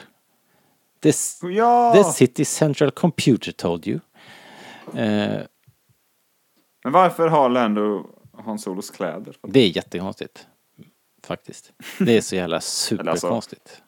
Jag fattar ju säkert egentligen att Han Solo bara har så här reserv likadant. Och Lando smutsar ner sina liksom. Ja, jag lånar Han Ja, Solos men det är ju- de, ligger, ju- de är ändå dockade till ett jättestort skepp, liksom som är stort som en liten stad. Man tänker att i någon garderob där Nej. måste det ha funnits kläder. Men men. Men ba- jag vill bara återkoppla ytterligare en, en sån här grej. Där jag så här, blir arg av att tänka på. För att, att Star Wars-fans gillar Star Wars och, eh, och liksom sitter på mycket kunskap. Men det verkar som att man inte tittar på filmerna så rätt ofta. För att det blev ju ytterligare en, en, en internetstorm med när Ray och Kylo kunde prata med varandra kors och tvärs över galaxen liksom. Mm. Så, här, ja, men det, det hände 1980 också. Ah, ja, men det är inte samma sak. Nej. Ja men det, nej det, det är precis det där jag tror också att man, man, man har sitt headcanon som man lever i. Man ser inte filmerna så ofta liksom. Och när man gör det, ja men då är det julafton och man har handen i chokladasken och i den andra handen har man telefonen liksom. Så att det kanske inte är så att man... Handen i brallan trodde du skulle Eh, ja, nu blev det en sån här explicit rating. R-rated rebell. Eh. Nej men vad är det Qui-Gon säger i Phantom Menace? Your focus determines. ja, exakt så är det. Svaren finns här i Exakt. filmerna om vi bara letar. Ja men faktiskt, Jag lovar er. faktiskt. Allt det som Obi-Wan säger, from a certain point of view. Och hur mycket ni än vill, eller ni, tycker Rebellradion och vår eh, diskussions, vårt diskussionsforum på Facebook är ju jättestädat och bra. Jag pratar Ja. bara till Star Wars-fans överlag, men hur, hur gärna man än liksom vill skylla, om man nu tycker att en, eh, dålig, en film är dålig liksom, då kommer man, ah, lazy writing, de bara vill tjäna pengar. Så tror jag att man eh, är skyldig sig själv och Star Wars att tänka ett varv till att eh, det är inte så enkelt. Sen de, har inte alla samma bild av Star Wars som du eller jag. Nej, du tipsade Men, ju... eh, det betyder inte att de pissar på Nej. det. Du tipsade ju vid något tillfälle om att om man, om man vill, eh, ska göra sig själv en tjänst så ska man ju hitta någon som har sett Star Wars nyligen och som inte är ett stort fan. Och så ska man diskutera Star Wars med den personen för att de har en så fräsch eh, bild av Star Wars och eh, de har inte hunnit eh, ehm, liksom för, De har inte blivit De har förstörda. inte blivit förstörda. Nej men verkligen. Eh, Alltså de har inte, de har inte fallit in i de här, eh, ner i de här groparna liksom. Och eh, de har ofta roliga tolkningar och, och det är väldigt roligt då för då får man utmana sig själv och sina, sin egen headcanon och kanske försöka tänka efter. Hur var det egentligen? Vad, vad var det jag såg och, och hur det hänger ihop? Och det är det som har gjort att det har varit så himla kul att se de här filmerna nu, igen, måste jag säga. Jag, jag längtar prata med dig då som förstås Du också. har barn och visa dem för. Vad sjukt det kommer vara. Ja, Det bara, eh, det, men, eller, men bara att ha en måttligt Star Wars-intresserad flickvän liksom. ja, men det är Som tycker att det sämsta med Star Wars är kantina-scenen. Det är det värsta. Jag trodde inte att det var liksom en fysisk Nej. möjlig åsikt. Eller så här, jag, jag trodde inte man kunde tycka så överhuvudtaget. Nej. Jag blev så här, jag bara, vänta lite, vad fan sa du? Does not Men det compute. behöver inte vara så extremt. Det är min mamma som var Star Wars-fan sedan 77 liksom. Som eh, tycker att liksom, ja, när, när, jag, jag har redan dratt exemplet, men att prata med henne är det är så, fascinerande för att hon är ju super Star Wars-fan och såg Rise of Skywalker fem gånger på bio tror jag liksom. Häftigt. Alltså så. Men hon har ju, hon skit, hon har ju liksom ingen koll på Fandom, liksom. eh, Nej. vad, vad folk tycker på Twitter. Det är hon inte dugg intresserad av. Och, och liksom eh, när, när Ray ger Kylo lasersvärdet bakom ryggen, det är ju Ja. det är ju minst lika coolt som när, som när Vader kastar ner kejsaren liksom. Ja, Det är bara Star Wars alltihopa. Så, så här, superkul. jag önskar att jag, att jag inte hade internet ibland. Ja, Samtidigt som jag verkligen vill. Eller så här, det, det är ju både och såklart liksom. Men det är väldigt, men det är klart det, men det är väldigt jag blir uppfriskande. avundsjuk på mamma ja, ibland, Ja, liksom. men visst. Det är ju väldigt uppfriskande. Och det är jättekul att prata med mina barn också när de, eh, när de drar igång. Eh, Jakob är ju så himla, han kan ju mycket mer än vad jag kan nu med en massa Canon och sådär. Så att han är ju, han är, han är lite mer som vi då möjligen. Men min dotter som precis har, har börjat titta och nyligen sett allting och var på bio för första gången och såg eh, The Rise of Skywalker. Hon kommer ju med, med frågor som är eh, ja men väldigt eh, raka och, och liksom varför, varför valde Ray inte sina föräldrars efternamn och varför eh, ja men det kan vara vad som helst ju. Varför, varför gjorde hon si och varför gjorde hon så? Varför dog han inte eh, på dödsstjärnan och sådär. Eh, men eh, det, det, det liksom det får en ju liksom i alla fall att stanna upp och, och eh, tänka efter vad man faktiskt såg för någonting och inte gå direkt på det känslomässiga liksom. Ja, ja. kul. Sen jag tror också det är bra att vi påminner oss, oss om att nu kanske, eller ja, oss alla egentligen, vi är ju inte vi är ju inte målgruppen längre. nej, nej, nej, precis. Det är jobbigt precis. att säga men det var så kul på Celebration 2017 när George Lucas sitter liksom inför 4000 Star Wars-fanatiker liksom i, från 20 till 50 och säger att ja, det är ju kul att göra film för 12-åringar. liksom. Ehm, Ja, det är, ju en sanning Alltså, med modifikation faktiskt. Jo men det, alltså, det, det är klart att det är, men, men eh, också att det är inte, vi vill gärna, vi vill gärna liksom ha första tjing på eh, liksom, åsikter om Star Wars, att det, det är våra åsikter som väger tyngst och att Ja. Ja men så här, ja, men barnen idag älskar ju det här. Ja, ja men de är ju barn. eller så här, eller som, som eh, återigen, min- min flick Disa, hennes favorit Star Wars-film är Rogue One. Mm. Vilket kanske är den minst Star Warsiga Star Wars-filmen. Liksom. Och jag, jag var ju på, en, på Rise of Skywalker med en kompis från skolan Mm. i, ja, nu i, i julas. Och det var ju hans, det var, han sa ju, ja det här är den bästa Star Wars-filmen sen Return of the Jedi, sa han ju bara. Ja. Liksom. Eh, ja, men precis. Man, man får helt Det enkelt vara finns lite... alla åsikter. Liksom. Ja, exakt. Man får vara lite ödmjuk och i, i det här sa vi också nyligen att i, i, i många, många hushåll så är ju Episod 1 liksom en, eh, den bästa filmen Ja, och, och Jar Jar är den roligaste. Det, de personerna finns och de är ju ganska många eh, helt enkelt. Så det, det, är, det är liksom så dags för oss, eh, för, för min generation att- släppa greppet, det här krampaktiga dödsgreppet om, om den här gamla kanon som, som eh, ja, eller headcanon som, man, som vi har. Den, den är, det är inte den som dikterar Star Wars. Nej. Men du, Jag ehm, hade ju en unge på förskola. Nej, Jag måste, jag måste bara berätta om den här killen. För att han hade väl Netflix liksom. Som alla barn har nu för tiden, verkar det som. Ehm, och kollade då på Clone Wars på Netflix. Mm. Och det var ju allt Star Wars. Det var, det var ju det som var Star Wars. Ja, liksom. Han visste att det fanns filmer och sådär, men jag tror inte han hade sett dem. Så det var ju säsong ett och två som låg på Netflix. Mm. Så att hans favoritkaraktär, det var ju inget snack om saken. Det var ju General Grievous. Han var, General Grievous är ju allt. Ja. Och, så här, och sen så upptäckte han att jag, en vuxen så här, fröken, kan de här Clone Wars-avsnitten liksom innantill. Uh, han var helt så här, men va? Du, du är inte ett barn, sa han typ rakt ut liksom.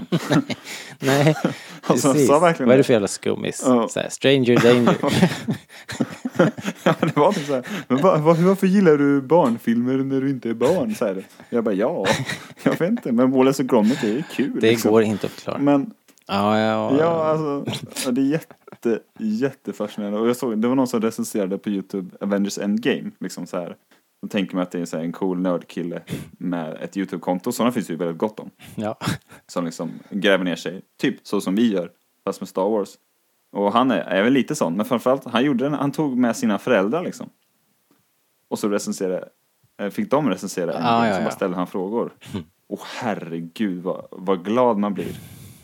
Att bara höra normala åsikter ibland. Ja, som, eller hur? liksom, som bara har filmen. ja, visst. Ja, exakt. Eh, det är det. Vi, vi är tungt lastade med massa, massa jävla junk. Ja. Men du, vi Så måste bara, knyta ihop ja. det här nu och vi, eh, vi har ju eh, två saker kvar att göra. Eh! Vi har eh, att presentera vår Most Lovable Extra.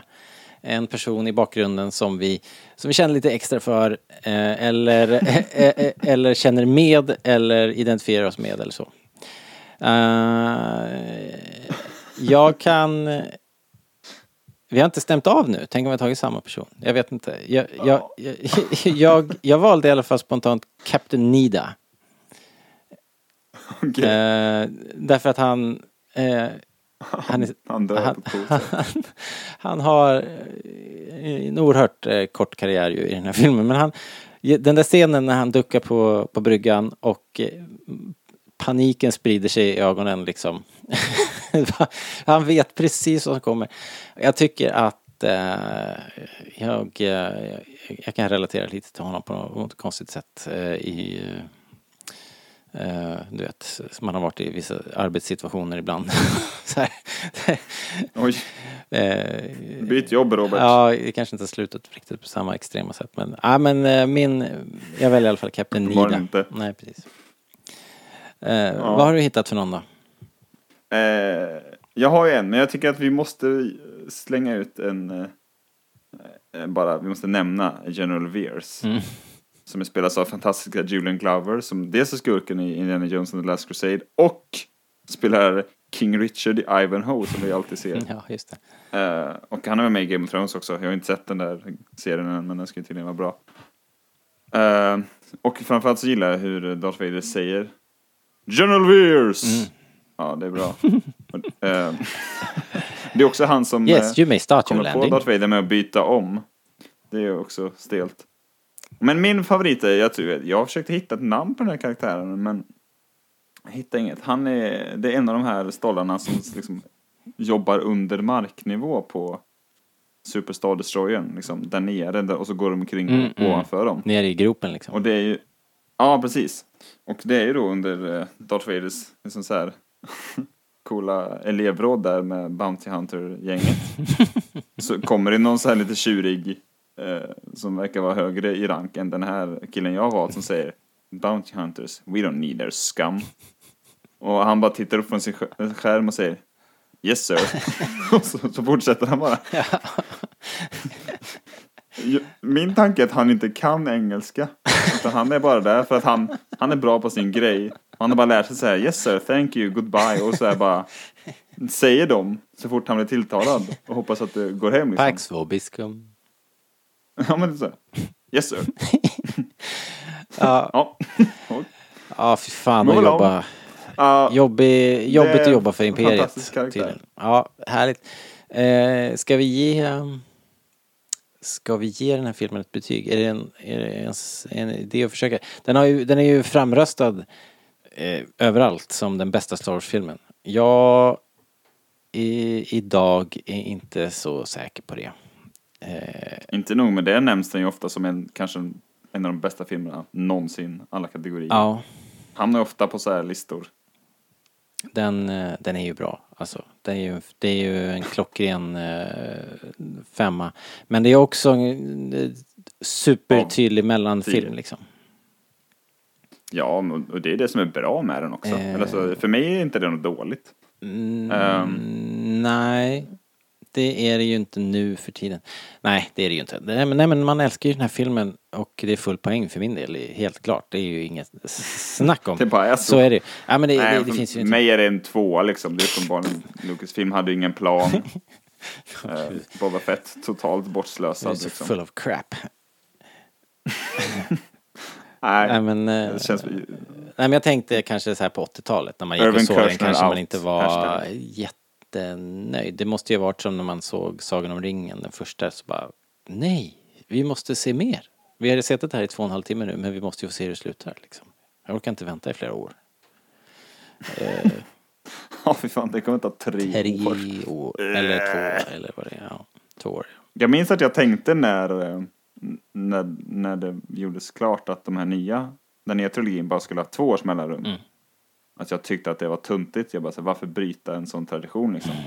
Så här, det, ser- det är inte enhetligt, tänkte jag. Men nu, herregud. Tänk om vi bara skulle sett fool. liksom. För, Only now, at the end, do you understand? tänk, tänk om vi skulle ha ett och ett halvt, eller nästan två år kvar till Rise of Skywalker. Ja, Fuck. usch. Ja, jag ångrade mig. Ja, bittert. Eh, nej, men alltså vad, jag vet inte vad vi ska säga. Alltså, hade den här filmen varit dålig hade vi inte suttit här. Liksom. jag tror, nej men, eh, även om det hade kommit en Return of the Jedi och kanske någon ny film liksom, så här, senare också. Men det känns som att det är den här som verkligen cementerar eh, Star Wars som ett verkligen populärkulturfenomen. Mer än bara en, en superfilm. Alltså, Ja. Mer än bara Ja, att den är Avatar. det. Ja, precis. Jag var inne på det att den här filmen lyfter hela Star Wars till, till en så här superstar, alltså Michael Jackson nivå. liksom king, jo. king of pop blev de nu liksom. Det här är, det här är liksom inte, nu är det i folksjälen liksom efter det här. Alltså, det låter ju tuntigt men Empire Strikes Back förändrar liksom världen på det sättet att Ja, för att det skriver Ja, om reglerna för vad det kan vara, liksom. Vad det kan, eh, Alltså- hur film, hela showbusiness är helt annorlunda Ja. sen Empire Strikes Back. Liksom. ja så är det faktiskt. Bara det att det är, det är inte ens en håll, det är inte ens en, det är en, det är en indiefilm det här. Känn på den. Ja, Det är helt sjukt. eh, jag blir ju helt eh, skogstokig och eh, så topplocket flyger ju när, när folk börjar racka ner på George Lucas på nätet. Jag klarar ju inte av det. Eh, då får jag ju ex- Folk är så jävla historielösa. Ja, ja, exakt det tänker jag och att eh, de borde skämmas och eh, de vet inte vad de pratar om och skäms, skäms, fy och skäms och jag, jag får liksom eksem av ilska. Eh, så det, jag, jag tål inte det där, det som George Lucas, men eh, sen, sen att han inte har le, liksom levererat klockrena manus eh, så här på, s- Vad fan på slutet. det Men då? vem gör det? Ja men alltså alla har väl en karriärs-ark liksom. Alla har det. Och, eh, men, men det går aldrig liksom att ta ifrån George vad han har gjort eh, i, i, i det här sammanhanget med Lucasfilm, med Skywalker Ranch. Hela projektet med Skywalker Ranch är makalöst och med Industrial Light and Magic. Ja, ja. Det är nästan, äh, det, det, det går liksom inte bara att kalla honom, ja, han var så här, ja, vem var George Lucas? Mm. Så här, ja, filmregissör. Nej, det, det, det, det, det Alltså, räcker liksom det- inte riktigt. Han, han saknar verkligen motstycke liksom, i Hollywood på det sättet. Ja, det gör han faktiskt. Och, och att inte han har fått... Sen kan man tycka att det är bra eller dåligt, det säger jag inte, men Och att inte han har ju- fått en, liksom en liksom- Lifetime Achievement Award eh, på eh, en Academy Oscars. Liksom. Det, det är ju...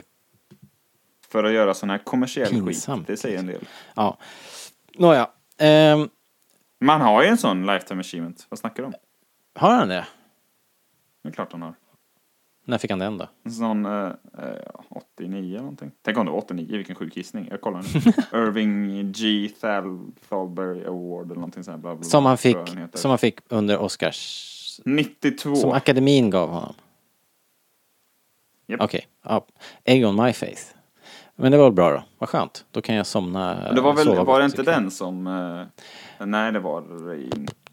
Det delas ju bara ut ibland. Den senaste som fick det var Francis Ford Coppola 2010. Mhm. Detta dock enligt den svenska Wikipedian. Den litar jag fan inte på. Eh, Ja, skitsamma.